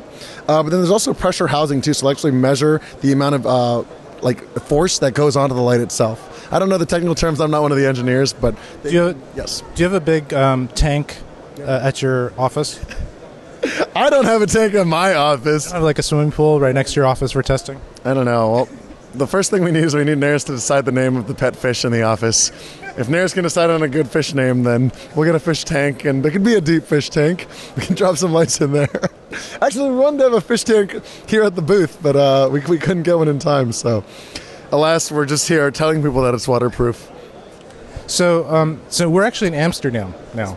So, how's your trip been in Amsterdam today? I love Amsterdam. It's one of the best cities ever. It's actually it's super beautiful here. You know, coming from the states, when you come here, the second you walk outside just to like get a bottle of water or something, everything's like too beautiful. Uh, but we actually went on a canal ride and actually dunked this on a boom pole into the water while the boat was moving, and it was actually totally fine and super fun. It was a good time. Wow. So, is this out now? This will be out in December. Yeah, December. Price is about two hundred fifty dollars. Yeah. Can I touch it? Yes. And in fact, one of the things that I didn't mention already is that you actually have built in effects. So right now I can do a lightning effect. I can do a television effect. And this one's really popular because I know a lot of people use small LEDs to try to mimic that TV glow. Here, so I'll take it off effect mode. And now we are on regular mode, and that's how bright it is. Here, I'll hold the mic and you can live Wow, your, this is uh, awesome. Okay, so now I'm gonna I'm gonna do to Ted what he's done to everybody throughout the day. Yes. Let's, let's bump this up a little bit. corneas and my We're gonna- just burned Yeah, out. we're gonna we're gonna Oh, test this, and we're gonna test to see how. Oh, it hurts so good. Now don't I think they so good. now some movies actually have warnings about this before they show them. If you're uh, Epilepsy. uh, yeah, if you have epilepsy, don't use this product. Are you gonna have such a, a similar warning with this product? Well, I don't think until we reach like. Disney levels. Did you hear that The Incredibles 2 got like sued for giving people epilepsy? No. Because there's like all those scenes where the screen screensaver like is going crazy. Uh-huh. Yeah. Well, no no aputure users have sued us yet, so I mean I, I think until we get sued for epilepsy, we'll see what happens.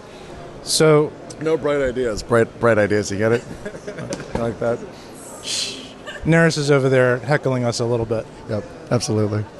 So what's going on with Aputure as a company? Yes. You personally? Uh, life is good as far as the company goes. Uh, in Los Angeles, we recently just moved into our new office. So for you know, for the longest time, I think I've said this a couple times before, but uh, early early days of Aputure, where literally we were just working out of a coffee shop, and then that was going on for a good two three years, and then after that, we went into a co-working space, which Naris remembers. We were sitting there in the the bougiest co-working space in Los Angeles.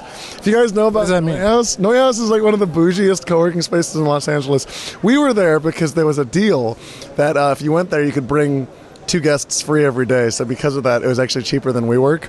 So we were in this super bougie bougie co-working space for a while, and then recently uh, we moved into we had, we had a shared office where we used to share an office with a record label, and then after that we finally moved in. We have our own little building now in Glendale. We've got a studio that we just built out, uh, but this is all super recent. So I think when people say Aputure is a new company, I don't think they realize quite how new we are. Uh, but it's been a really fantastic experience. Our team has grown a lot. Uh, we now have a, a, content team that we're working with regularly. Our marketing team is a lot bigger, and as far as products go, of course, I think we're doing some really exciting stuff. That's really awesome. So, are you are you bossing people around now? Oh, absolutely. I'm I'm the worst, man. I'm I'm just yelling all the time. I'm like, where are my donuts and my hot coffee? If my donuts and my hot coffee aren't here at 9 a.m., you're you're gonna you're gonna get it. Nurse is doing whip the the whip. Yeah, absolutely. I have a literal whip in the office.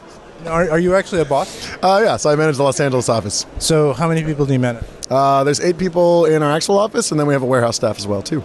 So, what's your really what's your management style?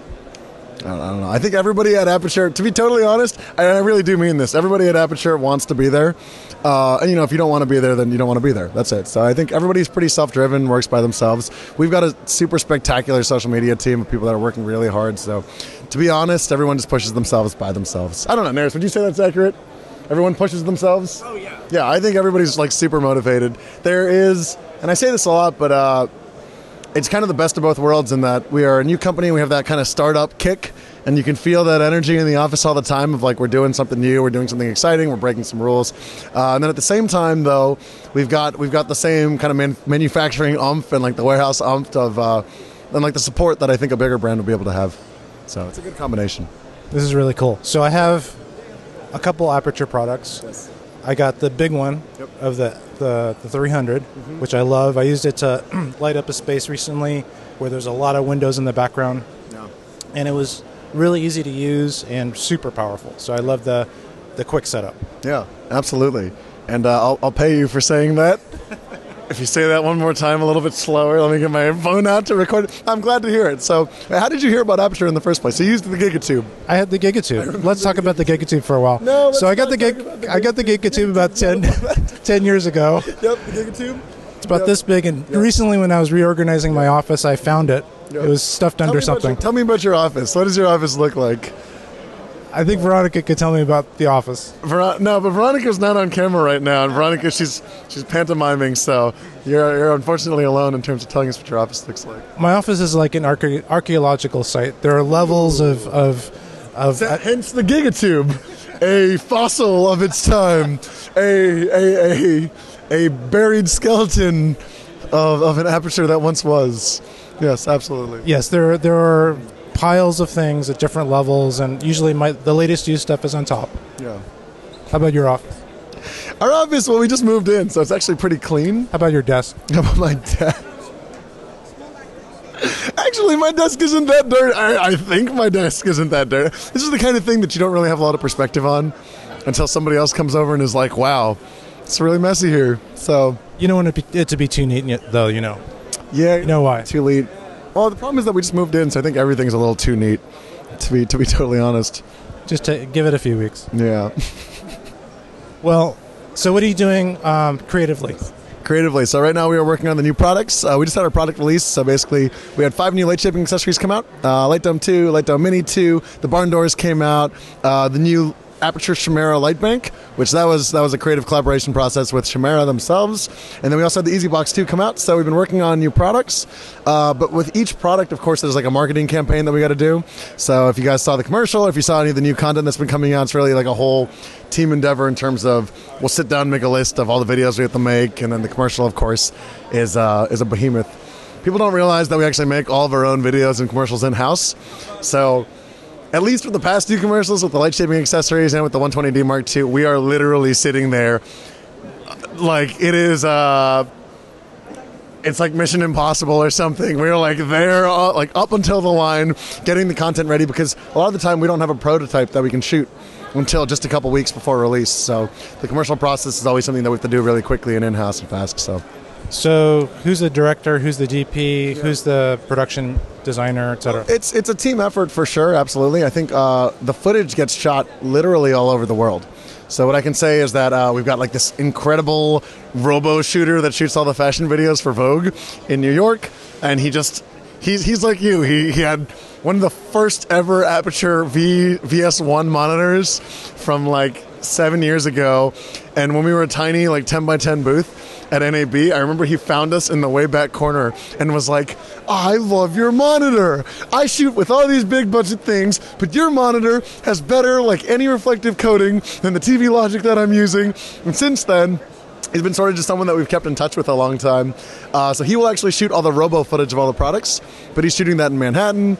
Uh, Levi Allen, we worked with on this time. He's sort of like a YouTube guy that we work with. He shot all the footage in Vancouver of like the guy and the girl traveling with the gear.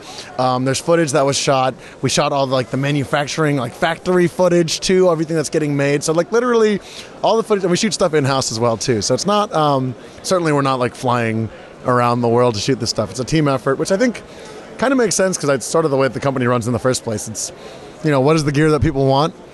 With the internet, people can tell us what they want just like that, and it's just our decision now to try to make it and be able to meet what they want. Well, as I said in the last couple interviews, we could talk forever. I think the last interview, interview we were actually, you would, Neris was was closing the booth down. He was actually packing stuff, and we were, it, we were like bent over. So Neris, tell us about this, and he was packing stuff up. Yeah. Oh, fantastic. Well, if you'd like, I can walk through the new light if you're interested in that. or we can just do a lifestyle, you know, talk about. So how's life for you? How are you sleeping? How's your relationship with your mother? Sleep. Uh, the sleeping's not too great. The mother relationship's okay. Is, is okay. That's good. How about yours? Relationship with the mother. Well, I will say, uh, so so my mother's in Baltimore. So I live in Los Angeles. My mother's in Baltimore. So it's very hard to keep in touch regularly, you know. But um, also, she doesn't understand technical things like you know, like lights and CRI. So I'm like, no, ma, it's got a TLCI of 97, and she's like, oh, cool. And I'm like, you don't understand, mom. It's really high. And she's like, Whatever makes you happy, Ted. Yeah, absolutely, absolutely. So, uh, relationship should be could be better if my mom knew more about technical things like TLCI readings or CRI ratings. But you know, I can't really complain. You know, I can't really complain about that kind of thing. Uh, Okay, I think we're going to have to end this interview. we're starting to talk about subjects that are. Do you want to come in, Neris, just to make a little appearance? How's your relationship with your mother? My mother? Yes. My mother, uh, it's great. It's fantastic. We get lunch every Sunday. Uh, really? Yeah. What? My goodness. Uh, goals. We get lunch Goals. every Sunday. She lives down the street, so it's fine. Uh, but it's just far away enough that, you know, we still get along well. Uh, she doesn't know anything about lights either, um, but she knows that they're cool and that I like my job. So, of either of your mothers, which one knows what would know more about what CRI means? Your mother. If you're seeing her every Sunday, you, there's like it's like class every every Sunday. You get to teach a couple of things. Eventually, like we come up with an aputure light that's like TLCI CRI 94, and your mother's like, Maris, only 94. 94 isn't isn't that Maris, that's good but not not too good kind of thing? That's not good enough, Maris. Probably your mother. I mean, I don't know. I don't think I've, either I've of our never met your mother though, so. Yeah. How's your mother know about TLCI CRI? She would. She would know what CRI means. I think this applies to a lot of gear nerds out there. It's a very lonely, sad existence of just geeking out about things that nobody understands. I think that's why these trade shows are as populated as they are. It's like people just have it built up in them this like need to geek out about the nerdiest things, and then they come here and they're met with that enthusiasm, you know? They get to express themselves, their true selves. Yeah, like uh, Mike Ashman from SmallHD came by, uh, and literally, we just sat there and just like, he just he talked for a solid ten minutes about the monitor, and I was like, man, how many places in the world could you speak this in depth about false color, customizable false color? he really and we were loving it. customizable We were loving it. We were like, ooh, didn't even know I wanted that. That was amazing. How did you build that? So, uh, yeah, it makes a lot of sense actually. Yeah. Get to be our true selves here. Yeah. I mean, I can already tell, like, because it's a mix, you know, you have like personal people at home that don't know anything about lights, but still are friends with you on Facebook or something like that. So like when when we do like rants on social media about like lighting or like new tech, I mean I'm sure there's plenty of people that are at home like, well, nurse is really passionate about this thing. I guess I'm happy for him. He Really likes Rembrandt lighting. really My friends always make fun of me this for how much I love Rembrandt lighting. Yeah. So uh, that's going on. So that's new. Yeah. Okay. Um, I think we have to go. So New Amaran MW helps you talk to your mom about lighting. It's a stepping stone for bigger and better things. And when our bigger RGB light that comes out behind us that we didn't talk about yet, by the way, there's an RGB light coming out. It's going to be about $1,500 and it's going to be out in March, which is super exciting because we think it's the first time that people can own RGB. Sales pitch out. This kind of light would be able to uh, help you discuss uh, the, the finer details of lighting with your mother before the big light comes out in March. Great idea. Right before Mother's Day. It'll be available in April. The MW for mom. awesome. Thanks so much, Ted and Neris. We're here at uh, IBC. I actually forgot what the show was called for a second. IBC 2018, and uh, maybe TMI. Not sure, but it's okay. Um, signing off for Tech Move. That's Tech Move's Keith Moreau reporting on the showroom floor of IBC 2018 with the folks over at Aputure, uh, specifically Ted Sim and Neris Nassarian. That MW light, I gotta say, I was quite impressed with looking at it. Keith, uh, your thoughts from uh, maybe that light versus other lights? Uh, w- w- your thoughts? Uh, very small, very portable, very bright, and seems to last a long time according to their specs. About an hour and a half, it sounded like, huh? Yeah, so you know, throw it in your bag, uh, use it as a little extra light to light up a background, shine in somebody's eyes and blind them. Um, yeah, very very versatile light, and it's waterproof, so you could potentially just put it on a set out in the rain if you wanted to uh, add some extra lighting. So yeah, I liked the light. Uh, really liked just interviewing the guy, talking about um, their personal lives and the company. Yeah. Um, it was actually pretty a really fun interview. It's always fun. We always just get kind of crazy, and uh, really like both those guys. It's it's it's really good when we can, you know, kind of uh, sometimes get that rapport with some of our past uh, interviewees and uh, re- re- really get past some of the just the you know constant pushing of the product and really hear about you know s- some of their insights, their backgrounds and stuff like that. So that's always good. Yeah, yeah. They they actually even mentioned that during the interview. This is like the best interview ever because you know we're always talking, we're always saying the same thing over and over again about Oh, our products, and you come in and we actually get to talk about other stuff, and so it's pretty cool. Well, the, and, and you know what the neat thing too is that they actually have great products to to you know uh, really talk about. So it makes you want to talk to them, and that's why we always keep going to them over and over and over again. So, uh, uh, and and they always come out with with neat stuff. yeah Um, there's you know I, I like to i like to i like to focus on companies that i feel like are game changers you know if you look at these different interviews that we that, that we've conducted these are companies that are not that they're not that old i mean they're maybe a few years old like we did um you know several of the others in this in this um in this episode right. and there's kind of a, a certain energy to them because of that Yeah. um, and and they're always kind of um, they're always on the bleeding edge of things, coming out with things that are breaking price points as well as quality. You know, changing the game. And Aputures is, one of those companies. They're, they've changed the game of lighting. I well, I. I, and, and and I like them too because they've been in the game for a little while too. yeah, they've been in the game uh, as a lighting company though, maybe less than five years. Sure. and and uh, just very very innovative, innovative and um, breaking price barriers all over the place. But you know what? Funny you mentioned that because you know when you say that in the lighting game for five years, uh, that's actually an eternity. So, so yeah, yeah, that, that's like saying they've been doing it since like uh, uh, 1936 or something like that. So being in the lighting game for five years is an eternity. So that that that that puts them head and shoulders above uh, everyone else. So congratulations to Aputure on that. So good, Yeah. good, good stuff. All right, that is uh, uh, the folks over at Aputure, along with the folks over here at Tech Move, and we're going to take a quick bre- break and come back with more IBC 2018 right here on Tech Move. All right, we're back with more of IBC 2018, and uh, now let's move on to uh, a couple other favorite things that that we like, uh, uh, folks we like talking to, and that's the folks over at Blackmagic Design.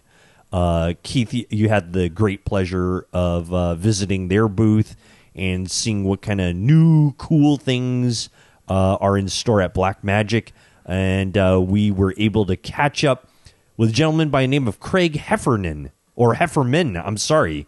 Uh, No, it's Cra- Heffernan. Heffernan. Heffernan. Okay. Uh-huh. He- Yeah. Great. And uh, Craig was available to us. And Mm-hmm. uh, uh, again, it was something where it looked, Keith, like you were able to have some pretty good access to to these folks. It wasn't uh, it, it wasn't as crazy as uh, may, maybe NAB would be, or or maybe early on in the shows. It seems like you were pretty uh, uh, able to get to him quickly. Yeah, it was it was great. I, I usually just go up to the booth uh, and just ask somebody I want to interview, talk about this product. Who do I talk to? And the guy, they, somebody, one of the representatives, uh, pointed out Craig and said that guy right there. Um, just talk to him. He's the guy that usually gives the interviews. So went over to him, liked him immediately. Very personable guy. He's actually from uh, from the uh, from England. So since I was going to England, we made a little small talk about about that, about London and stuff like that. So um, he he was a really nice person, and uh, really enjoyed uh, doing the interview with him. Great. So, uh, you know, I know that he is about to introduce uh, a couple of new things that Blackmagic Design has going on. So, uh, why don't we get to that interview and then we'll come back with some comments? How about that? Sounds good. Fantastic. Okay, here's Craig Heffernan uh, from Blackmagic Design with our own Keith Moreau right here on Tech Move. Hi, Keith Moreau here, IBC 2018. We're here at the Blackmagic Design booth with Craig. He's going to go over a couple new developments with his company. Hi Keith, how you doing? So what we've been talking about at IBC 2018 is the imminent release of the Pocket Cinema Camera 4K. So this product was announced at NAB. Load of information online at blackmagicdesign.com about the technical features and the capability of the camera. But in essence, a micro four thirds based camera with a four thirds sensor, 13 stops of range, internal RAW recording, and a brand new dual ISO recording system, which we're really excited about introducing. This product will be out in the hands of customers in the coming weeks, and we're really looking forward to seeing what people do with it. Aside from Pocket Cinema Camera, we're also talking about the new Blackmagic RAW uh, compressed RAW codec that's available. So this is a public beta that's gone into our Ursa Mini Pro 4.6K camera. Owners of that camera can go and download the new version 6 software and update it, try out this new format for themselves, and then take that through to the new DaVinci Resolve 15.1 software update that will support the, the new format as well. And what's key with this is we've approached the way that we work with RAW formats in an entirely new and revolutionary way. There's um, some technical changes the way we work in camera by doing a partial demosaic. We're adding video profile information into the file as we record in the camera, which means we have a really adaptive and fast system for color choices in DaVinci Resolve After. And also, we have a brand new compressed RAW format that's behaving uh, differently inside the camera based on the sensor profiling and a completely new compression system. So, we're getting file sizes that are equivalent, say, 4K ProRes file but as a 12-bit raw file. So they're editable, they're gradable, and you've got this fantastic workflow from camera all the way through to post. So we've been demoing that, showing people how they can get into raw workflows without having to deal with really big file sizes or really knowing how to sort of break down that raw workflow in post-production as well. Right now, that's uh, something specific to certain cameras. It is right now just in Ursa Mini Pro 4.6K. We are going to bring it to the Pocket Cinema Camera 4K in due course. Uh, this product needs to ship first. We need to move the new codec out of public beta to make sure that's fixed and ready, and then we'll introduce it into this, this camera. And then in a few months' time, we'll have some more information about where we're going to go with future hardware and what, what comes next for Blackmagic Raw. Do you think you're going to eventually release it to all your all your cameras, or are you going to maybe hold off on a few, or any plans on? Uh, to be confirmed, to be honest. There may be some cameras that are slightly too old, have been around in the market, still very good in terms of what they offer out the box, but possibly not sort of powerful enough to internally process the Blackmagic RAW codec as we need to. But we'll give some more information as a sort of definite list of what we'll do with those products. Sounds good. Back back to this uh, particular unit. I held the prototype a few months ago, and I noticed this is quite a bit lighter than the prototype. Oh, absolutely. So the ones we showed at NAB as a prototype model and to introduce the new camera were made out of a more traditional um, aluminium uh, metalwork that we've used on the other cameras. This is actually a polycarbonate fiber system, so the weight of the camera is around about 720 grams. It's incredibly lightweight. I mean, in, in the hand as well, it's stable. Um, the most weight I've got here is the glass, so it's nice for me to sort of handle and move it around. So it's, it's going to feel really good for people. Nice and light for small handheld gimbals as well. Uh, tell me about the difference between the SD card capabilities and the CFast card capabilities in this camera. Okay, so the recording options is you do have the dual card format system. So you could put in an SD card. That's going to be ideal for HD and some of the lower data rate 4K options. The camera does record RAW, in, RAW internally, 13 stops of latitude protected in a Cinema DNG RAW format but that's where you're going to need to step up, say, a CFast card. So we've got the data rates, so you can record those files and make sure that they're all protected, recorded correctly, no drop frames, and take through to post. The other option you do have on the camera, though, which is unique to this particular camera, is a USB C port on the side and that means you can attach external storage over USB-C, record directly to flash drives or SSD drives. And the benefit there is you can actually plug that USB drive straight into post-production, say into DaVinci Resolve, and work straight off the media you recorded in the camera. So you've actually got three recording options built into the camera right now. Do you have the ability to record on the SD and the CFast and output at the same time, do proxies, things like that for backups? No, it's a single process channel. So it's one media type, one format at any time. So the choice would be internally between SD or the CFast card. And then if you are using external and you plug a USB C in, what will actually happen in the menu structure, you'll see one of the options change to recognize USB C is available and it will lock out one of the other areas. So it's, it's one format into one media type uh, at any time. I see. Well, it looks it's a very exciting camera. Um, I probably will get one simply because you have this really high recording codec available, which really isn't available in most other small cameras like this. No, definitely. It's unique in that way. And this is something we've always said about our cinema products and the cameras that we put out for cinematic and, and filmmaking professionals is we have great sensor technology. We're very proud of the new generation 4 color science that's gone into this product. But we also want to retain that. So we've always had RAW in the cameras. Right now it's Cinema DNG RAW, so it's the same RAW formats we've had throughout the range of our cameras to date. Um, and as I said, though, we'll look to bring Blackmagic RAW into the camera in the future. Well, that's great. We have this is amazing stuff. You, you guys are doing some groundbreaking things with regard to quality and, and price points. I can't wait for this to come out and and for the raw format to be available.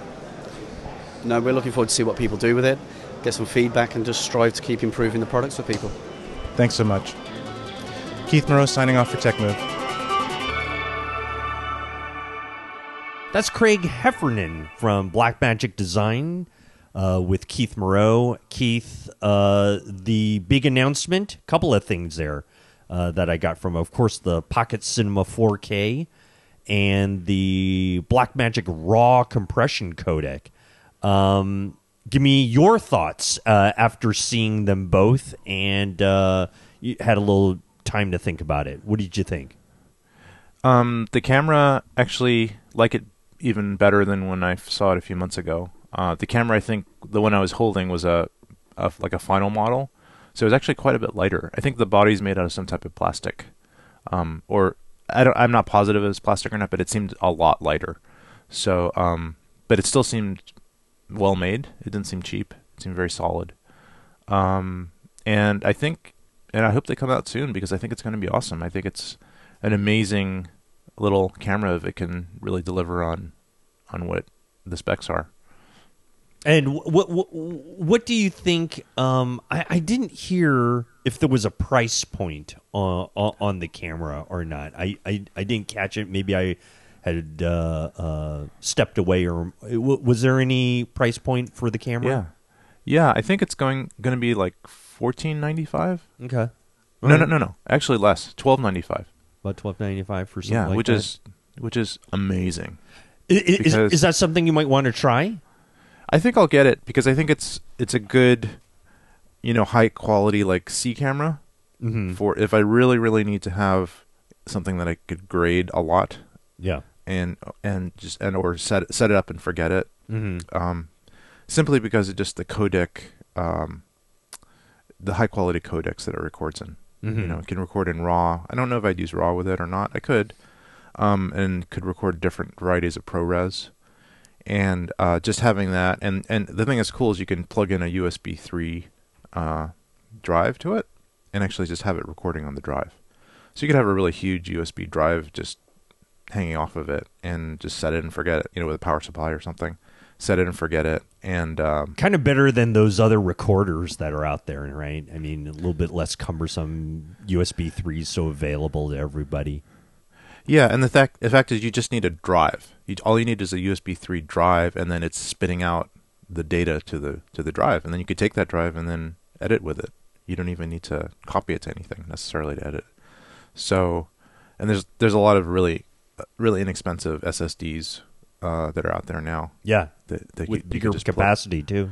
Yeah, yeah. So, um, yeah, so I'm pretty excited about that, and um, you know, I think it's a good for thirteen hundred dollars. It's it's basically hardly anything, you know, Yeah. for this type of camera. Yeah. Um, it's not going to be the kind of camera necessarily that you would like maybe want to run and gun with. I have a feeling like it's going to be a bit limited in that regard because there's a big big back screen, but um, it's it you might not be able to run and gun with it just because of focusing and, and other issues that you might need to you know have some external stuff hanging off of it and then when, at that point it starts getting kind of big um, also i don't think it has built-in nds um, which is not necessarily a um, you know a deal breaker but just comp- it, compare this camera to the gh5 okay Yep. um, GH5 doesn't record RAW, doesn't record ProRes, has a pretty high bit rate, 400 megabits. This has you know way higher bit rates, way higher bit depths. Um, GH5 has 10 bit. This has probably 12 bit if you go in RAW, um, and has the ability to off offload record really easily. Has a built-in huge screen, which is great. Not sure how great it is in light. That's that's an issue. Uh, sunlight might be an issue. Might wash it out but still just as a kind of a crash cam or a set it and forget it cam or a, a C cam, you know, maybe like a wide shot with really super high resolution and dynamic range that you don't necessarily want to mess with, which I use GH4s and GH5s for all the time. Um, pretty inexpensive little rig.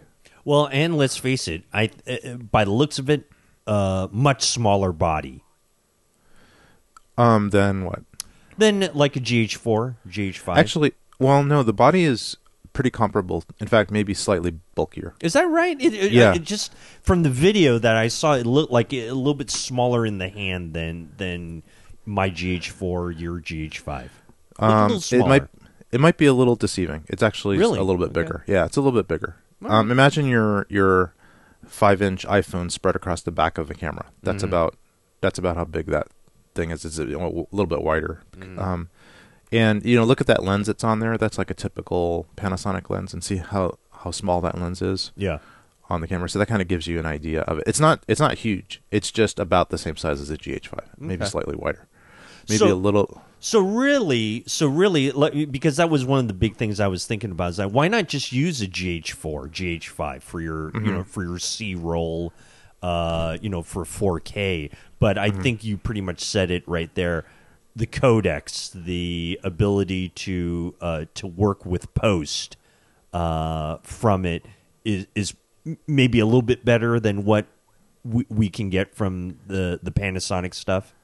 Yeah, I think the ability to work in post is more versatile, um, if that's what you want to do. So, I kind of see this maybe n- not so much for peop- the GH5 market, but maybe more for higher end productions. They need crash cams. Mhm.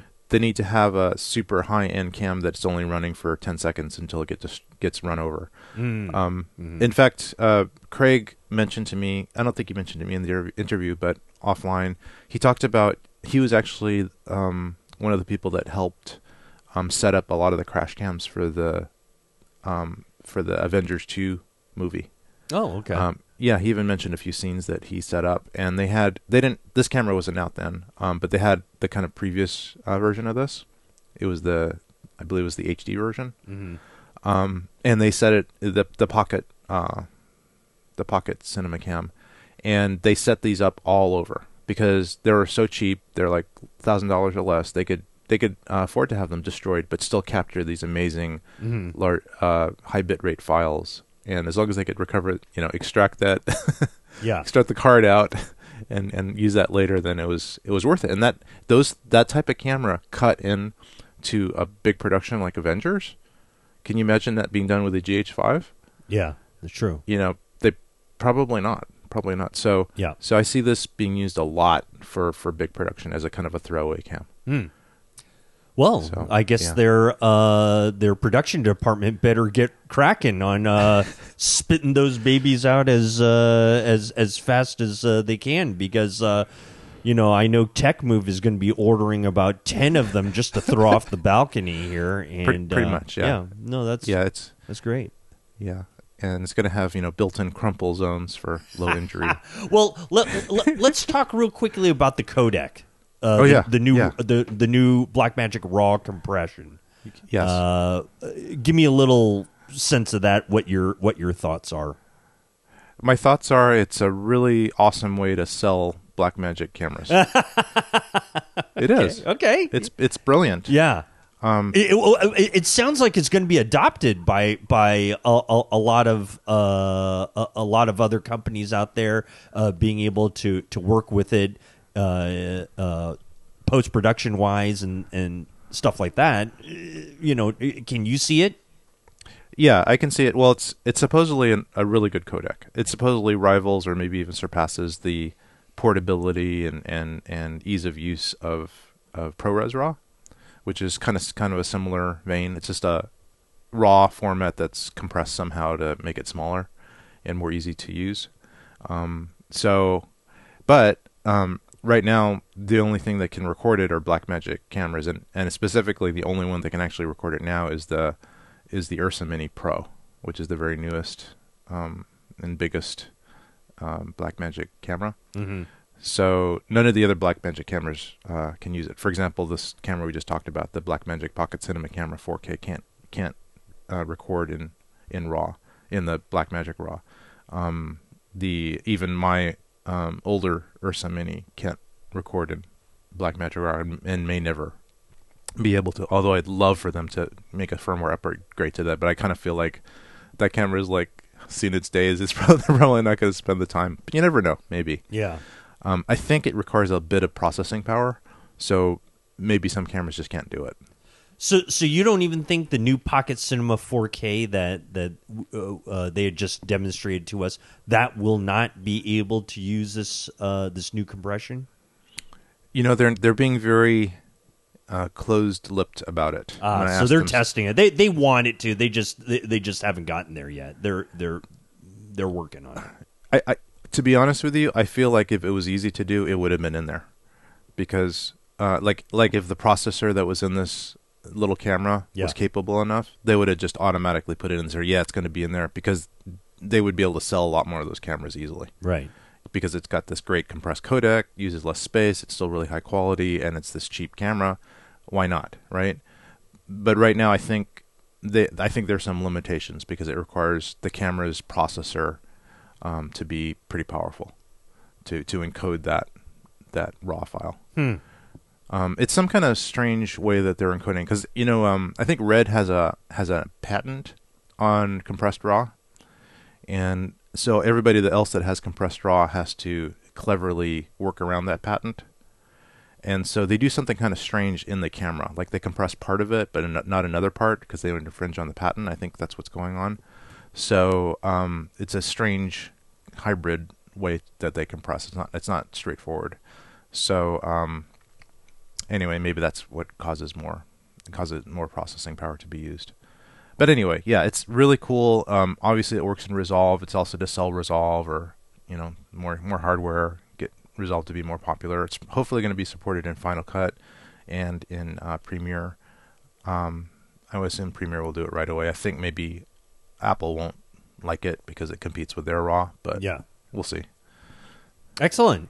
Good. Yeah. Good, good. Well, uh, that is uh, Craig Heffernan uh, from Blackmagic Design and uh, Keith Moreau. Thanks, Keith, for Yep. finding Craig and uh, Yep. getting him to show us all this great stuff. And uh, we're we're excited to to kind of see how the Pocket Cinema 4K camera is gonna gonna look in your hands, and uh, and then we'll we'll stay tuned as far as the the new Blackmagic RAW uh, codec uh, and how widely used it can be and who can use it. So that'll be that'll be exciting to to see.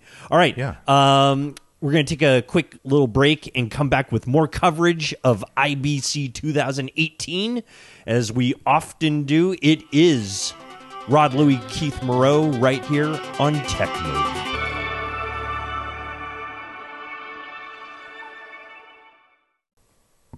So, ladies and gentlemen, we want to introduce to you a new kind of topic segment. I don't know. We we might turn it into a segment uh, only because this seems to happen quite often, Yes. and we and we've tentatively titled this segment "Why is something always missing?" And Keith, you know, it brings to mind something that you've wanted to talk about and something that I've thought about. Uh, like the differences between the GH5 and the GH5S. This is one of those perfect little things that we can uh, uh, use to illustrate, I think, in this segment, why is something always missing? Keith, go ahead and uh, you, you share with us your thoughts on on on on why something's always got to be missing. You know, I personally think that it's a business decision by companies. I agree. It's all think- about the I- dollar. it's I think all it's about I the think dollar. It's kind of like when you, when when something doesn't make sense, follow the money. Yeah.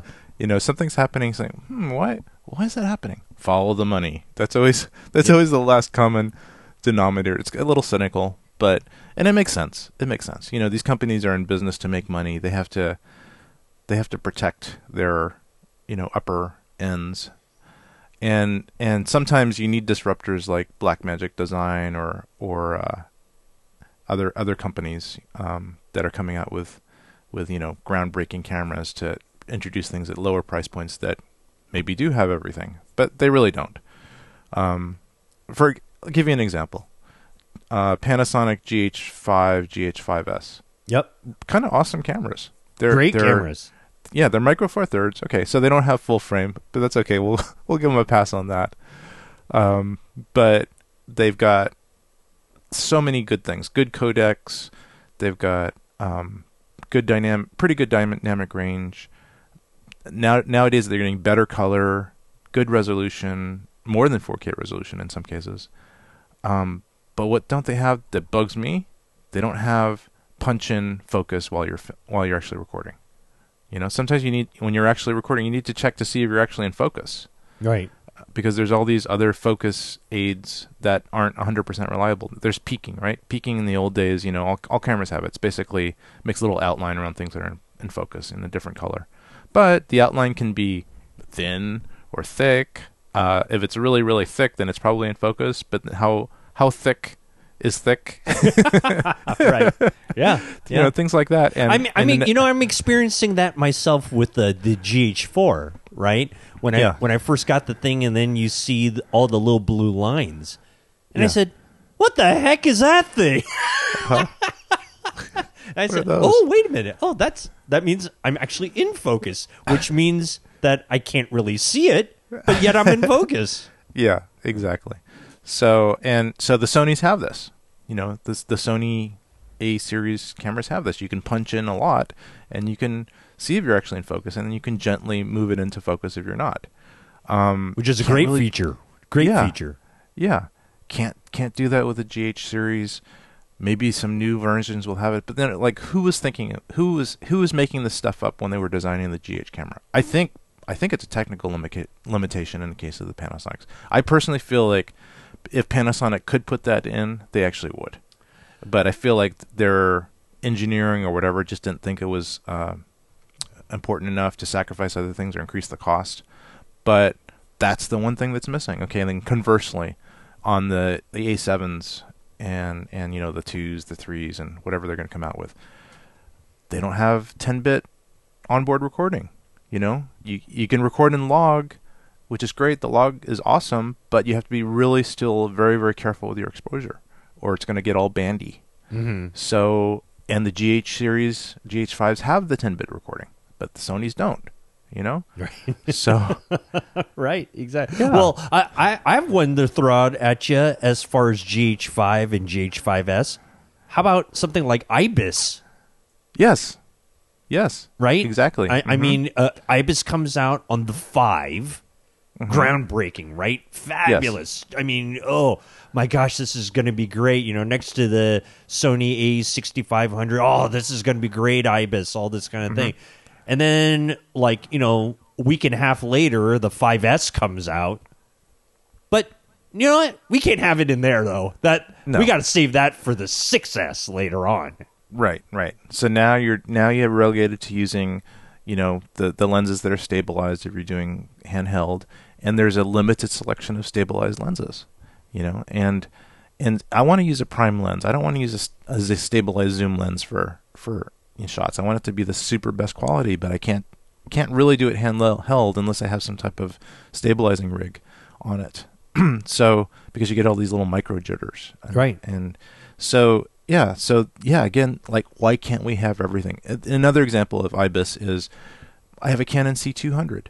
It's awesome. It's not that big. It records in RAW if I need it to. It records in a nice um, 8-bit codec if I need to, but it doesn't have 10-bit bit um, uh, compressed codec. It just has RAW. So I'm, I'm relegated to this really nice looking but still limited in post 8-bit recording or the super huge RAW format. Um, I can't get something in the middle like a 10-bit internal recording like the C300 um, Mark II has, and it doesn't have IBIS. So now I still have it's the same issue with the GH5s. I still have to use stabilized lenses on it if I want to do handheld. You know, and it's just like if some company came out with just those three things in one camera, they would just destroy all the other companies. Come on, let's do it.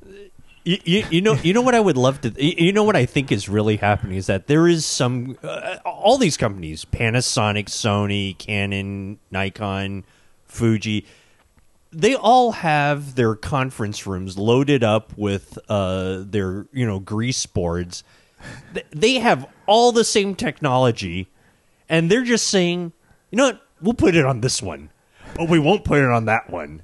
Uh, they could do it they just don't wanna that's it Yeah, yeah. It and that's protecting their their upper line. So and, and, and, it- and, and, building f- towards the future too, right? For, building for to the, next future. model. Yeah, it's kind of like making planning a series of movies or something, and not putting everything into the first movie. Yeah, You say saving a little bit for the second and third movie because you want to have people wanting more. it's the is the famous cliffhanger, right? Will the Yeah. next one have it? Yes, yes, and and so let's just let's just get it on the table. Just one of you guys come out with something that everybody's going to buy, and it won't matter if you need to protect your upper line or your lower lower line or whatever. You're going to sell so many of these things that you're going to make so much money that it doesn't matter. Well, you know, we, we and and you know those of us here at Tech Move, we put the challenge out there to all the manufacturers because you know our voice is so loud and bright that we know that they will be having emergency shareholder meetings right now once they Yeah, hear I- this segment. The, And, yeah, um, the boards are lighting up. That's the right. shareholders are demanding. Did you hear the tech move segment? well, uh, folks, we, we want to hear your opinion too, and uh, you know, if you can, you know, write us a little comment on the website, uh, techmovepodcast.com. Uh, you know, send us an email somewhere. I don't, I don't know, uh, Keith. How, how else can they get hold of us to kind of share their opinions with us on uh, on what uh, folks out there are disgusted with as as much as we are?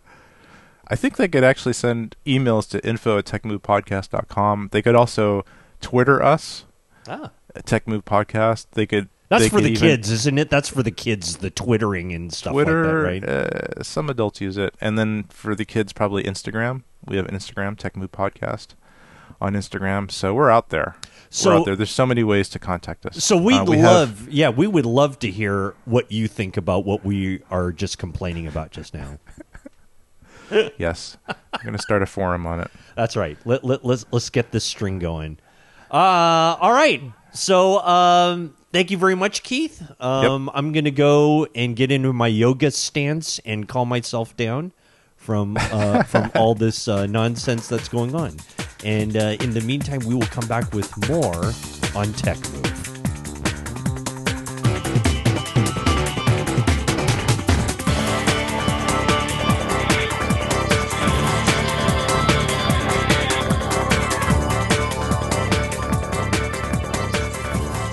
Well, that concludes our coverage of 2018's IBC show.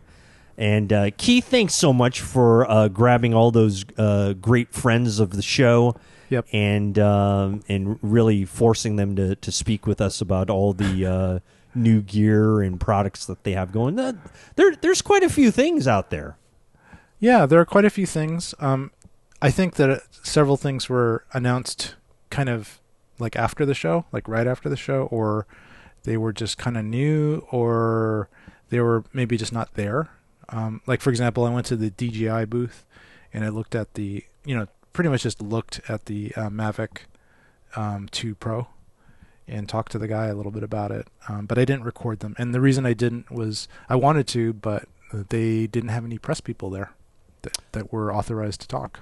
Oh, how So- interesting is that? Right? Yeah. You mean they just had people there to just kind of show it off and stuff like Yeah. that, and Yeah. but nobody there to talk. No product managers, nothing like that available. I guess, yeah, I guess not. Or Oh. maybe they just looked at the iPad and just went, uh, "We're just going to blow this guy off. we're not going to, we're not going to record with this rinky-dink organization." But don't And- they know and- they're with the ever powerful tech move? I mean, come on now. You know, gee Maybe. whiz. Maybe. I, I mean, we have some footage on them that's not flattering. So here we go. I, uh, Oh, actually, a little callback. I forgot to mention in the, Tech of Tech Move um, live recording yes. that we have this kind of interesting um, iPad setup. Okay, so we used to just put the iPad onto a monopod, Right. and it was actually that was okay because the monopod's pretty easy to carry around. It's small and it kind of relieves the strain a little bit. Like we didn't even used to have a monopod. It, Veronica just used to hold the iPad. Right. Actually, yeah, and holding the iPad up, kind of at you know chest high oh, for Oh, that can be difficult. minutes. Yeah, oh, yeah. Yeah. Especially Yeah. as long as we get sometimes. so, yeah. Yeah, exactly. So her arms were were dying by the end. Sure. So I think the next time we got, I got a little clamp for the iPad. Actually, I had it. I just repurposed it and put it on top of the the monopod, and that was okay. But it was still kind of strenuous to have to kind of keep the monopod from falling over, Right. and it, and it was also just kind of stressful because you couldn't just leave it. You just had to always hold it, and so that was also a little bit strenuous. Mm-hmm. So then uh, I think the next year we started using a small tripod, and and the tripod was good, but it didn't get quite high enough. The monopods actually go higher than tripods usually. Yes. large monopods. So Correct. it was kind of it was always at like chest high, so you had this a little bit you know weird perspective Right. on the interviews. Should be about head high usually. And um, so then the next time we brought this real, I got this really really fancy iPhone uh, selfie stick, and you know how you can get really cheap ones that are you know like little piece of metal that you just bend in half. And this one is a super. It's got like these cam locks on it, and it goes really long. It's probably like you know 13 inches or 14 inches long anyway when it's Right. fully collapsed. So it's pretty big Right. and uh, at the bottom of it I put a quick release on it that goes into the tripod. So then we keep the tripod lower, so we don't expand it all the way. So it's a little bit lower footprint, but it's Mhm. still stable. You know, so it's not super spread out, and that's good because then people won't trip trip over it. Oh, that's good. Yeah, and then we just extend up this this little selfie stick, which is basically like a monopod, just that it's attached to the top of the tripod head, and just extend it up as high or low as we want, and we can just easily she can just easily move that around. So that's our fancy technology that we're using. And and, and how how is the iPad being clamped? Is it? Uh, uh, do you have? Um, uh, do you have one of those uh, iPad grips specifically for that with a with a, with a tripod uh, uh, screw on yeah. there? Yeah, it's a pretty cheap cheapo uh, clamp that I got a long time ago, Okay. um, years ago, and it's got a kind of a springiness to it, so you could pull it apart and then Okay. clamp it. Right. And it just goes on the diagonal corners. Okay.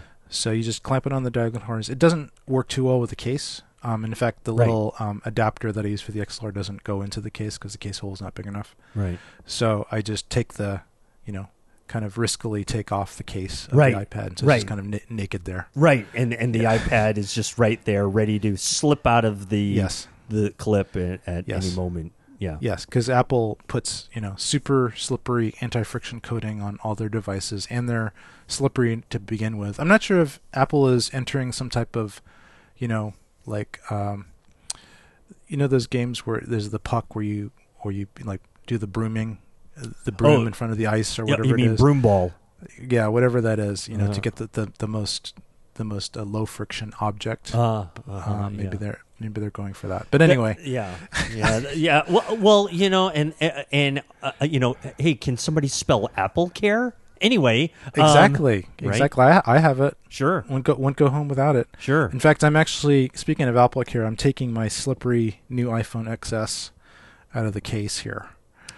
And uh, oh, you, you didn't know that I got one? I, I, you know, and uh, I, actually, I didn't know, but then again, I'm not surprised.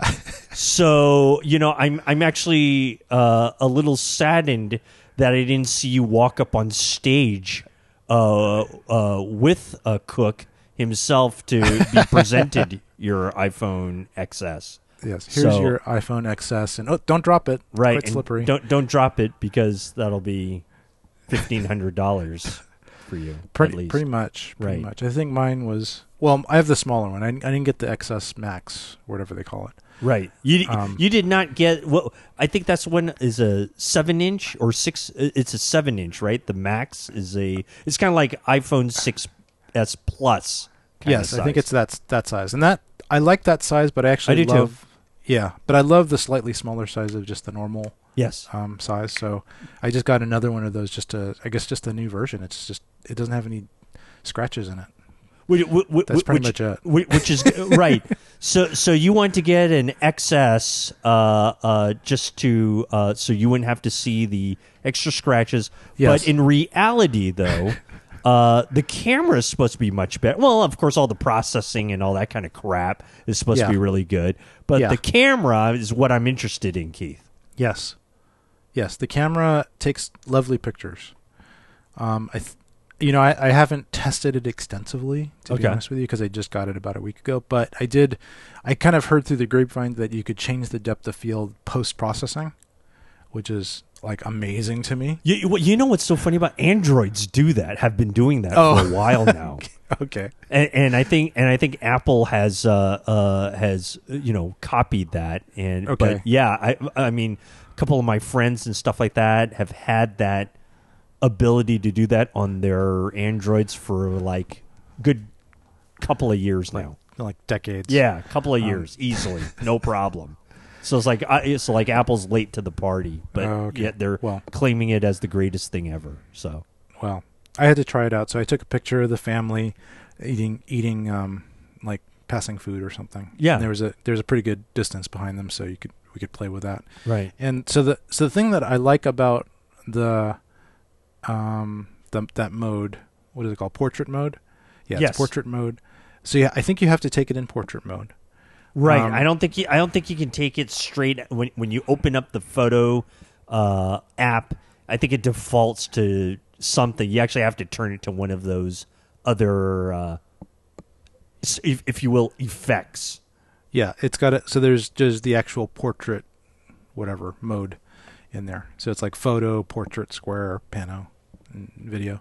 Anyway, so you go to that mode, and that's the one that allows you to change the depth of field. But so I so I, I took a photo, and uh, Veronica said not to use the photo because she does she doesn't like the way she looks in it. But um, so I won't be posting that on Instagram. By the way, we have an Instagram uh, channel, Tech Move. Oh. getting getting followers by the dozen Oh, great. now.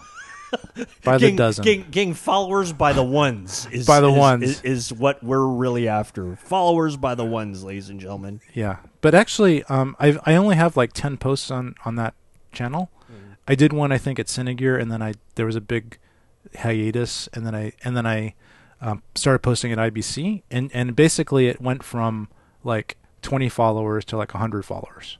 Oh, wow. Within a few days, yeah, Hey, and yeah, so tech yeah, move so- around the world, ladies and gentlemen. Tech move around the world. Yep, and there's all these people. I mean, the the, the key is the keywords, the key, the the hashtag keywords, Mhm. and you know if you choose the right ones, you Like know, Rod Louie, hashtag like Rod, like Rod- Louie. Yep, like Rod Louie Yeah, well, or that you works. know, uh, cat video, whatever right, exactly. things that'll attract attention. Sure, sure. So yeah, so that's that's actually working. But anyway, so I I um I was going to p- post this example of the depth of field effect on Instagram, uh, and I probably will.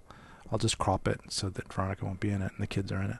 But um, so it was really cool, and I just after the fact, you know, it was kind of a little. The background was a little bit blurry. And it's a pretty wide shot too, which is really interesting. It's not a typical portrait yeah.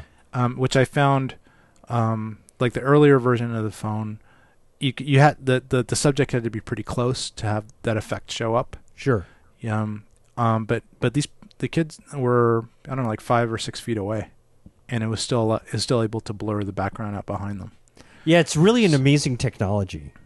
Yeah, It really is So- fabulous. yeah. And so then later I went to the editing, and then I guess with that type of photo, you can actually choose uh, to edit the depth of field. I'm going to go in there. I'm just looking at my my phone for that photo, and I'm going to try to edit. Yeah. So I have this thing, and if I click edit, I have this photo. If I clicked edit, um, yeah, the first thing that comes up is a depth, uh, kind of a depth uh, slider, and so right now it's at f 1.4. Mhm. So the the background is super blurry.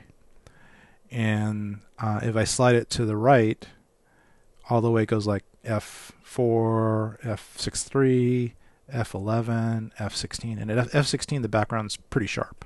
Mm-hmm. Still slightly blurry, but um, but it's really really interesting. And then not only that, but you can also do these other effects like these studio effects with it if you want. Um, you know, you can put them in with a different background. Uh, how do I do that? Yeah, stage light. So if you if you put it on the stage light um, like mode, you can actually kind of tell how they do this. They basically kind of draw around the people, draw around the subjects that Right. close, Right. and and then they basically just blur out the background. So there's kind of like photoshopping in a way. It's like drawing a really good mask around Right. an object and then p- making two layers and then blurring one layer and keeping the other one sharp. Now they had spotlight uh, on our original X's. Uh, You mean is- port- Is, is you it portrait? different? Yeah, in the, the the portrait and that Uh-huh. spot and that spotlight. Oh, the spotlight. effect. Yeah, Yeah. So, do you think it's any different? Do you think it's about the same? I think it's better quality. I think it's Yeah. able to cut it cut out cut out the people better and it looks a little more natural. Yeah, The photos look amazing. because you know the the, the the old one kind of looked like one of those things where like uh, it's like a LinkedIn photo, right? Where it just kind of puts the circle around your face, Yes. and then and then darkens everything else around that. Yes. This actually just um, basically creates a mask, like a black mask around people. So it looks like they're in a studio with a black background. Mm-hmm. So um, yeah. So I'm actually really pleased with that. I haven't fully, you know, tested the phone, um, but I got the the large memory version. I got the 512 gigabyte version. Wow, that's huge. Yeah, because I just never want to run out of memory ever. Right. It's like the worst thing ever to have to go. Like you're in the middle of something and then you can't record anymore. It's like, what's wrong with my phone? What's wrong with my phone? It's not recording. Right. It doesn't. It should tell you you're out of memory, but it just Right. stops recording. Right. Um, I don't want that to ever happen again. So Yeah. I will always be purchasing the maximum amount of memory on my phones. Yeah, I uh, uh, I I have the um, on the original X. Uh, the max is 128. Is I think is is that correct? Is it 128? Um, I think it might have been 256. I think Hmm. 128 might have been just the like the default. I forgot which one I have.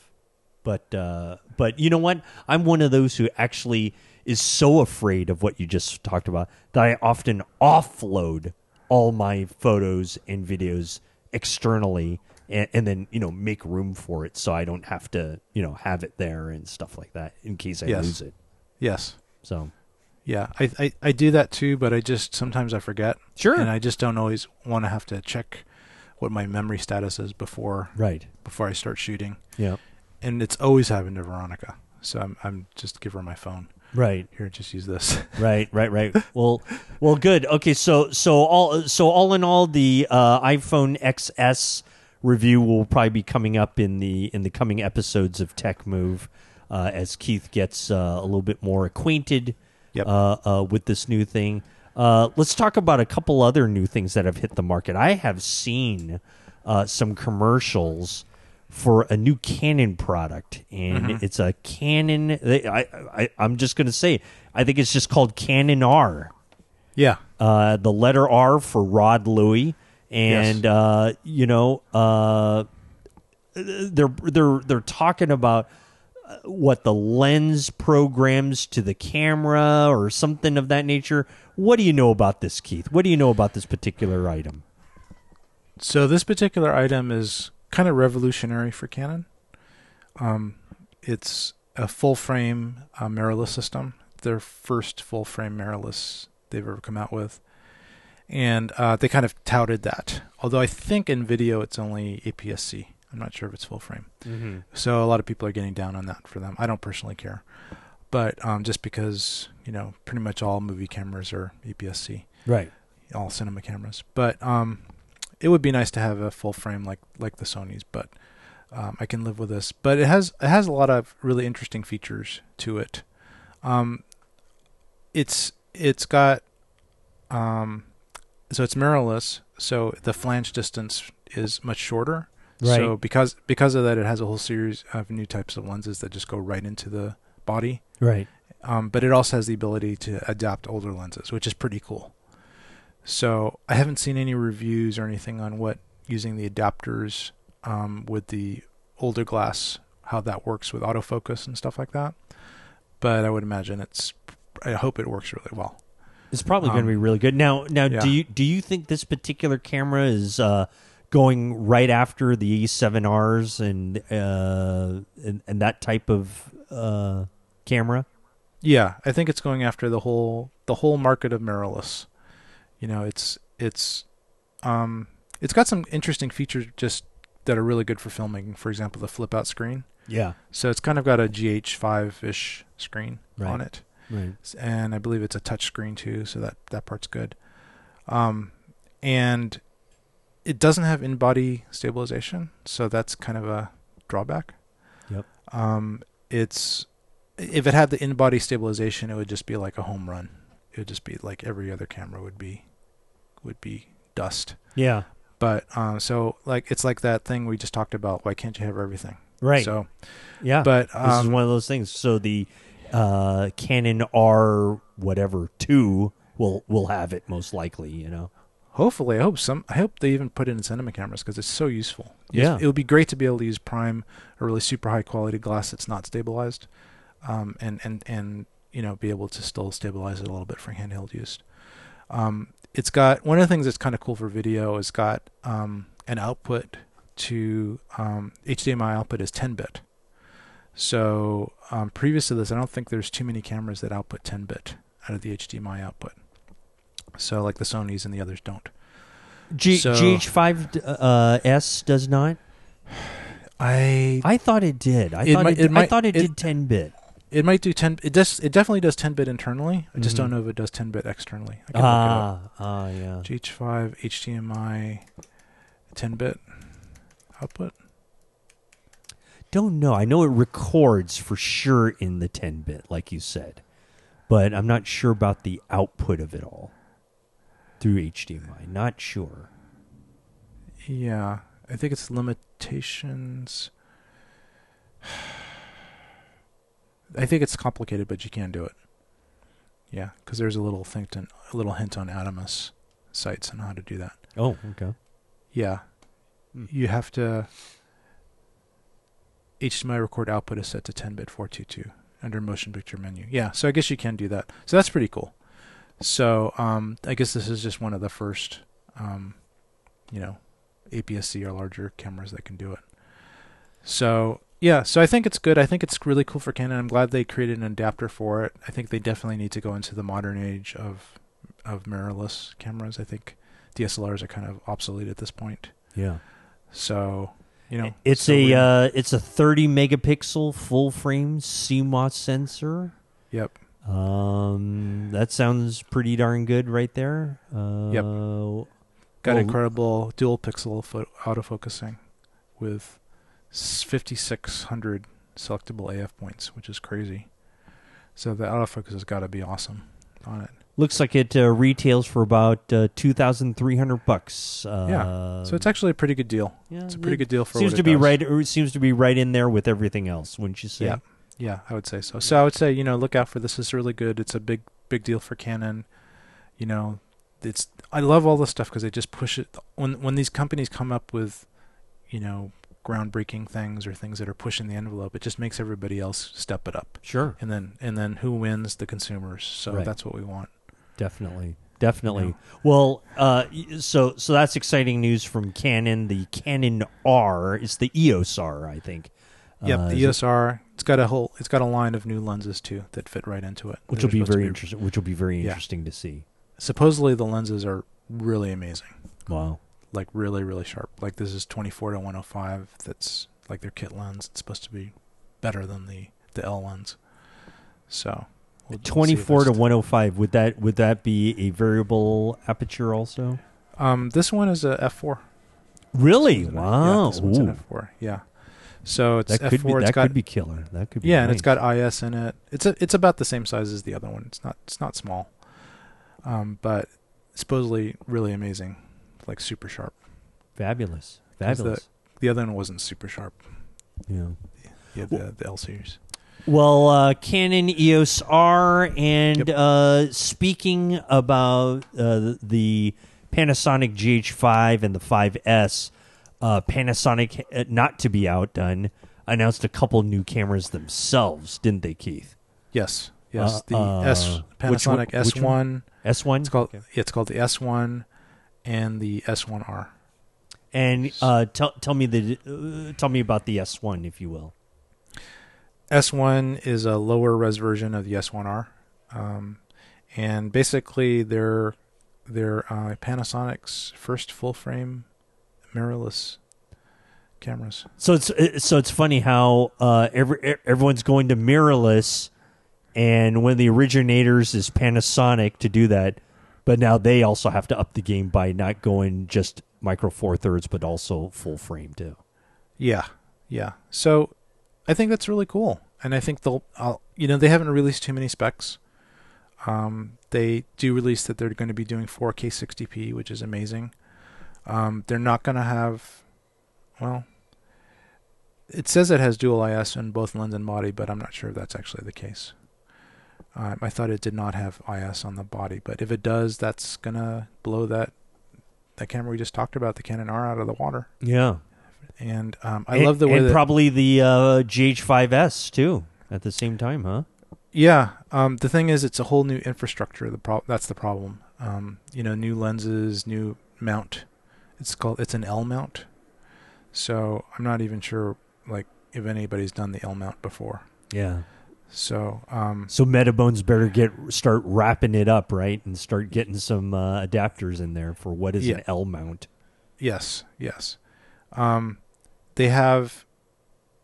Uh, we we're not sure what kind of internal recording it's going to have. They're kind of holding it, uh, holding those car- cards uh, tight Okay. to the vest. But um, but I would think that if they put the 10 bit 422 internal recording um, with this full frame, with this in body stabilization, if it has it, uh, that's and it actually records well and has a good image and is is low noise. That's going to be a contender. You know, Hmm. that, that's going Mhm. to be a contender. I don't know how much, I don't know how much they're going to price it for, but um, but you know, if it's three thousand dollars, I'm sure they'll sell a lot. You know, especially to the video people, the hybrid shooters. I, I, I am I'm reading some of the specs on it. It looks like Yeah. the S1R is going to be a 47 megapixel camera. Yes. Man, Yes. that's that's a lot of info. That's a lot. Yeah, that's getting up to the that's that's similar to the like the uh, A7 uh, R series. Yeah. Um, it's a lot of megapixels. Um, I think the video maybe video would be better served with a lower resolution one. Mm-hmm. Um, just less processing, less compressing. But who knows? Maybe the high resolution one's gonna do all that great stuff that the, the A7Rs do. Um, so we'll see. But yeah, I think I'm hoping this is going to be out maybe by NAB, and we can check it out at that point. That would be well. fabulous if if that were to to happen. That would be terrific. Yeah, I mean that that's awesome. yeah. So we'll see. Yeah. Um. So that's the Panasonic SR1 and the S1. Uh, Mm-hmm. I don't uh, like Keith says. I don't think they've they've put a announced a date for release yet. But uh, um, you didn't happen to see anything at the shows or anything about it, did you? No, nothing, Nothing. nothing. In in fact, I don't think I even went by Panasonic's booth. Oh, interesting. Okay. Yeah, yeah, and, and I, I think it was just recently announced, so Okay. we probably just talked to some marketing guy about how what they can't reveal, Yeah. You know, just show a picture of it. Yeah. But um, we'll see. You know, Panasonic's being pretty good with teasing stuff. Yeah. You know, like they did that with EVA one, and and they're probably going to do that with this. Maybe we'll see like a cheesecloth covered version of this at the NAB, Right. and Good. then it, Cinegear it'll be out of the cloth. Right. Who knows? right, right. I'm sure they're working hard for it. That's, Yeah. uh, that's good. Yes. All right, uh, Keith. Uh, anything else new out there that you can think of? I, uh, I I thought we touched on a little bit on the Mavic 2 Pro. Um, anything else you wanted to touch on that? Uh, you got one of those, didn't you? Did, don't you have a No. Mac? No. Is, is it out yet, or is it going to be out? It's well, I think it's maybe released to a few select people. Um, it's it's about to be available in mass pretty soon, like within beginning of October, October-ish, middle of October. So the But- Mavic is a is, is just a fantastic piece of equipment. And It's it's kind of amazing, right. Yeah. So so what is this Mavic 2 Pro how, how is it going to outdo that? So it's got a one-inch sensor on the camera, um, similar to the Phantom 4 Pro, which I also have. But um, it's got a Leica lens and and sensor on it. I don't know if that's just a badge or not. Yeah. But um, so it's kind of like the camera's kind of big. Like if you look at it, it looks kind of gigantic compared to the rest of the. You know, usually the camera's kind of like a little afterthought on most of these drones, but this camera's pretty significant part of the drone. And um, so mainly the good camera, good recording codec, uh, good high bit depth, and good um, bit uh, depth on the recording, 10-bit recording, and I think it might be 420, but um, but 10 bit on so you get a lot of dynamic potential dynamic range for grading later. You could you could you could record it in some type of log format. You know, um, DJI has kind of a real flat profile that you can squeeze a lot of info into if you have 10 bit. Well, that's nice. Um, yeah, so that's what you need 10 bit for for using flat profiles usually because if you don't, you get a lot. You can get banding Hmm. when you start expanding everything out. Things start looking kind of crunchy. So, um, but just from what I've heard and the images I've seen, it looks like super silky smooth. I don't I don't know if it's like like the sharpness is necessarily uh, you know the biggest thing, but I think just the quality of the image. It just looks really cinematic. So like it might not be the highest resolution image out there, but um, like comparing it to I don't know some um, mirrorless cameras, but just overall uh, and all the programmability and and f- safety features, it looks really really really cool. Like I'm probably gonna get one. Now I'm on the website right now for DJI, and there's the Mavic 2 Pro and the Mavic 2 Zoom. Yes. Uh, your Yes. thoughts on that? It looks like a 24 to 48 millimeter uh, zoom lens. Yes. That's kind of that's kind of interesting. It is cool, and you can zoom it while it's while it's um, moving, and it's it's actually you know it's the best of both worlds. There's a lot there's a lot to be um, there's a lot to like in the zoom. A lot of people, a lot of even pros like the zoom, sometimes even better than the the pro. I personally wouldn't do it. I want to get the best image quality. I, I don't care so much about the zoom because you could always move the the thing in or out, move the You- you could- in or out, Yeah, yeah. move it farther away if you want to. Or you can crop, or you can crop in at uh, in Yes. post production, right? So Yes, if you have a 4K signal, you can you can crop, but um, but the zoom has some features, and for people that want to just get closer without zooming in, and maybe they just want to zoom in and not bother people, or get really cinematic shots of you know like mountaintops with parallax going on and Mm. things like that, which are pretty cool. Yeah, you could do that, and that's that's a that's you know so. It's too bad they didn't have it interchangeable, so you could just put a module and change it to a zoom from a pro. Why can't we have it? Why can't we have it all? Why can't we have it all? It's true. Yep. This is this is exactly one of those things. Yeah. Yeah. So now you gotta buy both of them if it, if you want if you want those features, which is what Yeah. they're hoping you will do. I think I'll just I think I'll just buy the the Pro, and I think I'll sell my Phantom Pro, and I'll sell my my regular Phantom Four. Hmm. Um, if you want one, maybe you'll get a good deal on a Phantom Four. Uh, you know what? I think I'm probably not going to buy one of those. I just um, I, I, I don't have use for it right now. Even really? though, well, you know what? I mean, I'm you know I'm doing a, a very large remodel, right? Yes. I, I actually would not mind getting an aerial shot of that and you know having it for myself and just you know uh, a- a- as it kind of goes on and stuff like Yeah. that. You know that that is kind of neat, but Yeah, and you wouldn't have to worry about smashing into things since it's Right. not all finished, right? Exactly. That's So in fact, I would encourage it. Maybe I'll maybe I'll attach some small missile projectiles or something like that Yeah. to the to the DJI. We could reshoot Mad Max, you know. Mad Max 4 be- beyond Rod's new house. Beyond the Rod Louie estate. yeah, that'll be great. All right. Yeah, we could have some guys on on like like pogo sticks swinging back and forth for no reason. Well, on that note, I think uh, that's we're, we're, we're going to wrap up uh, this this edition of uh, Tech Move. Keith, uh, w- uh, thank you so much for, for, for everything, putting it You're all welcome. together, and uh, having the talent of me just come in and record some voiceover stuff is is really good of you to, to do. So, thank you My very much for that. Uh, we want to remind all of our fine listeners to. Um, uh, find us at techmovepodcast.com. That's our website. Mm-hmm. You can also find us uh, on the iTunes store, Ooh. which we would Uh-huh. really love uh, some uh, new five star reviews. Anything less will be uh, inhuman. And uh Uh-huh. we would really like some uh, new reviews on our uh, iTunes uh, page there. Yes. Uh, Keith, where else can they find us here? Uh, what else do they do? Where, where- Inst- Instagram. well, that's the new thing. That's the new hot thing the kids the kids are using, right? So Yep, that's the new thing. It's very for very short attention spans. It's perfect for our modern age. right. Um, yeah, Instagram. Just go to Tech Move Podcast, and we got. Oh, I just checked. We got uh, two people liked us, two people talked to us, and one per one person, one new member. Wonderful. So, Thank you. Thank So you very much. Follow them back. Thank you very much. Yeah. We appreciate that. That's great. Uh, we're, we're we're we're glad we're uh, changing lives across the universe. yeah, and we're- and we're going to start expanding a little bit. There's a whole bunch of podcasting platforms out there now that we we're just doing Stitcher now and Google Play, but there's like 10 others now. yeah. So, um and we might even be we're to we're applying to get on Spotify too. Oh, are So we? I think yeah, so I think people have heard of that. So I yeah, have. so if the- I have, then everybody else has. Yeah, so we're just going to, you know, just eventually conquer the whole universe.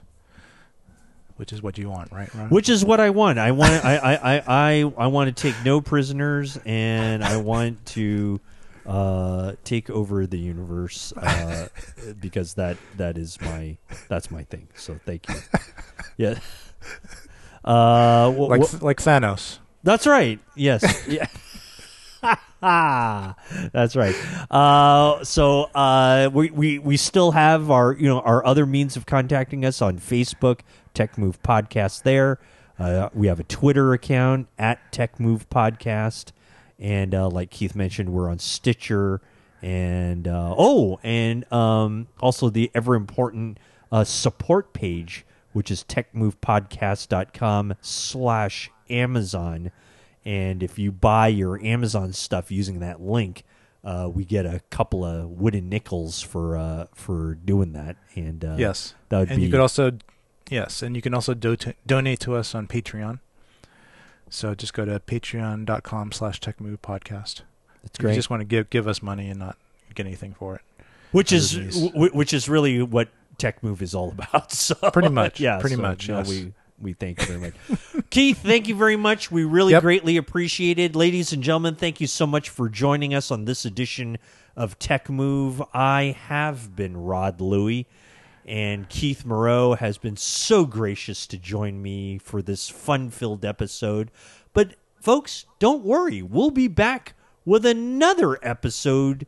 Ah, who knows when, but we'll come back with something. And uh, hopefully by that time, lots of new things will come out, uh, especially uh, Keith's mailbox will be filled with new toys and new things to talk about. So, on behalf of Keith Moreau, I am Rod Louie. Thank you very much, ladies and gentlemen, for listening to Tech Move.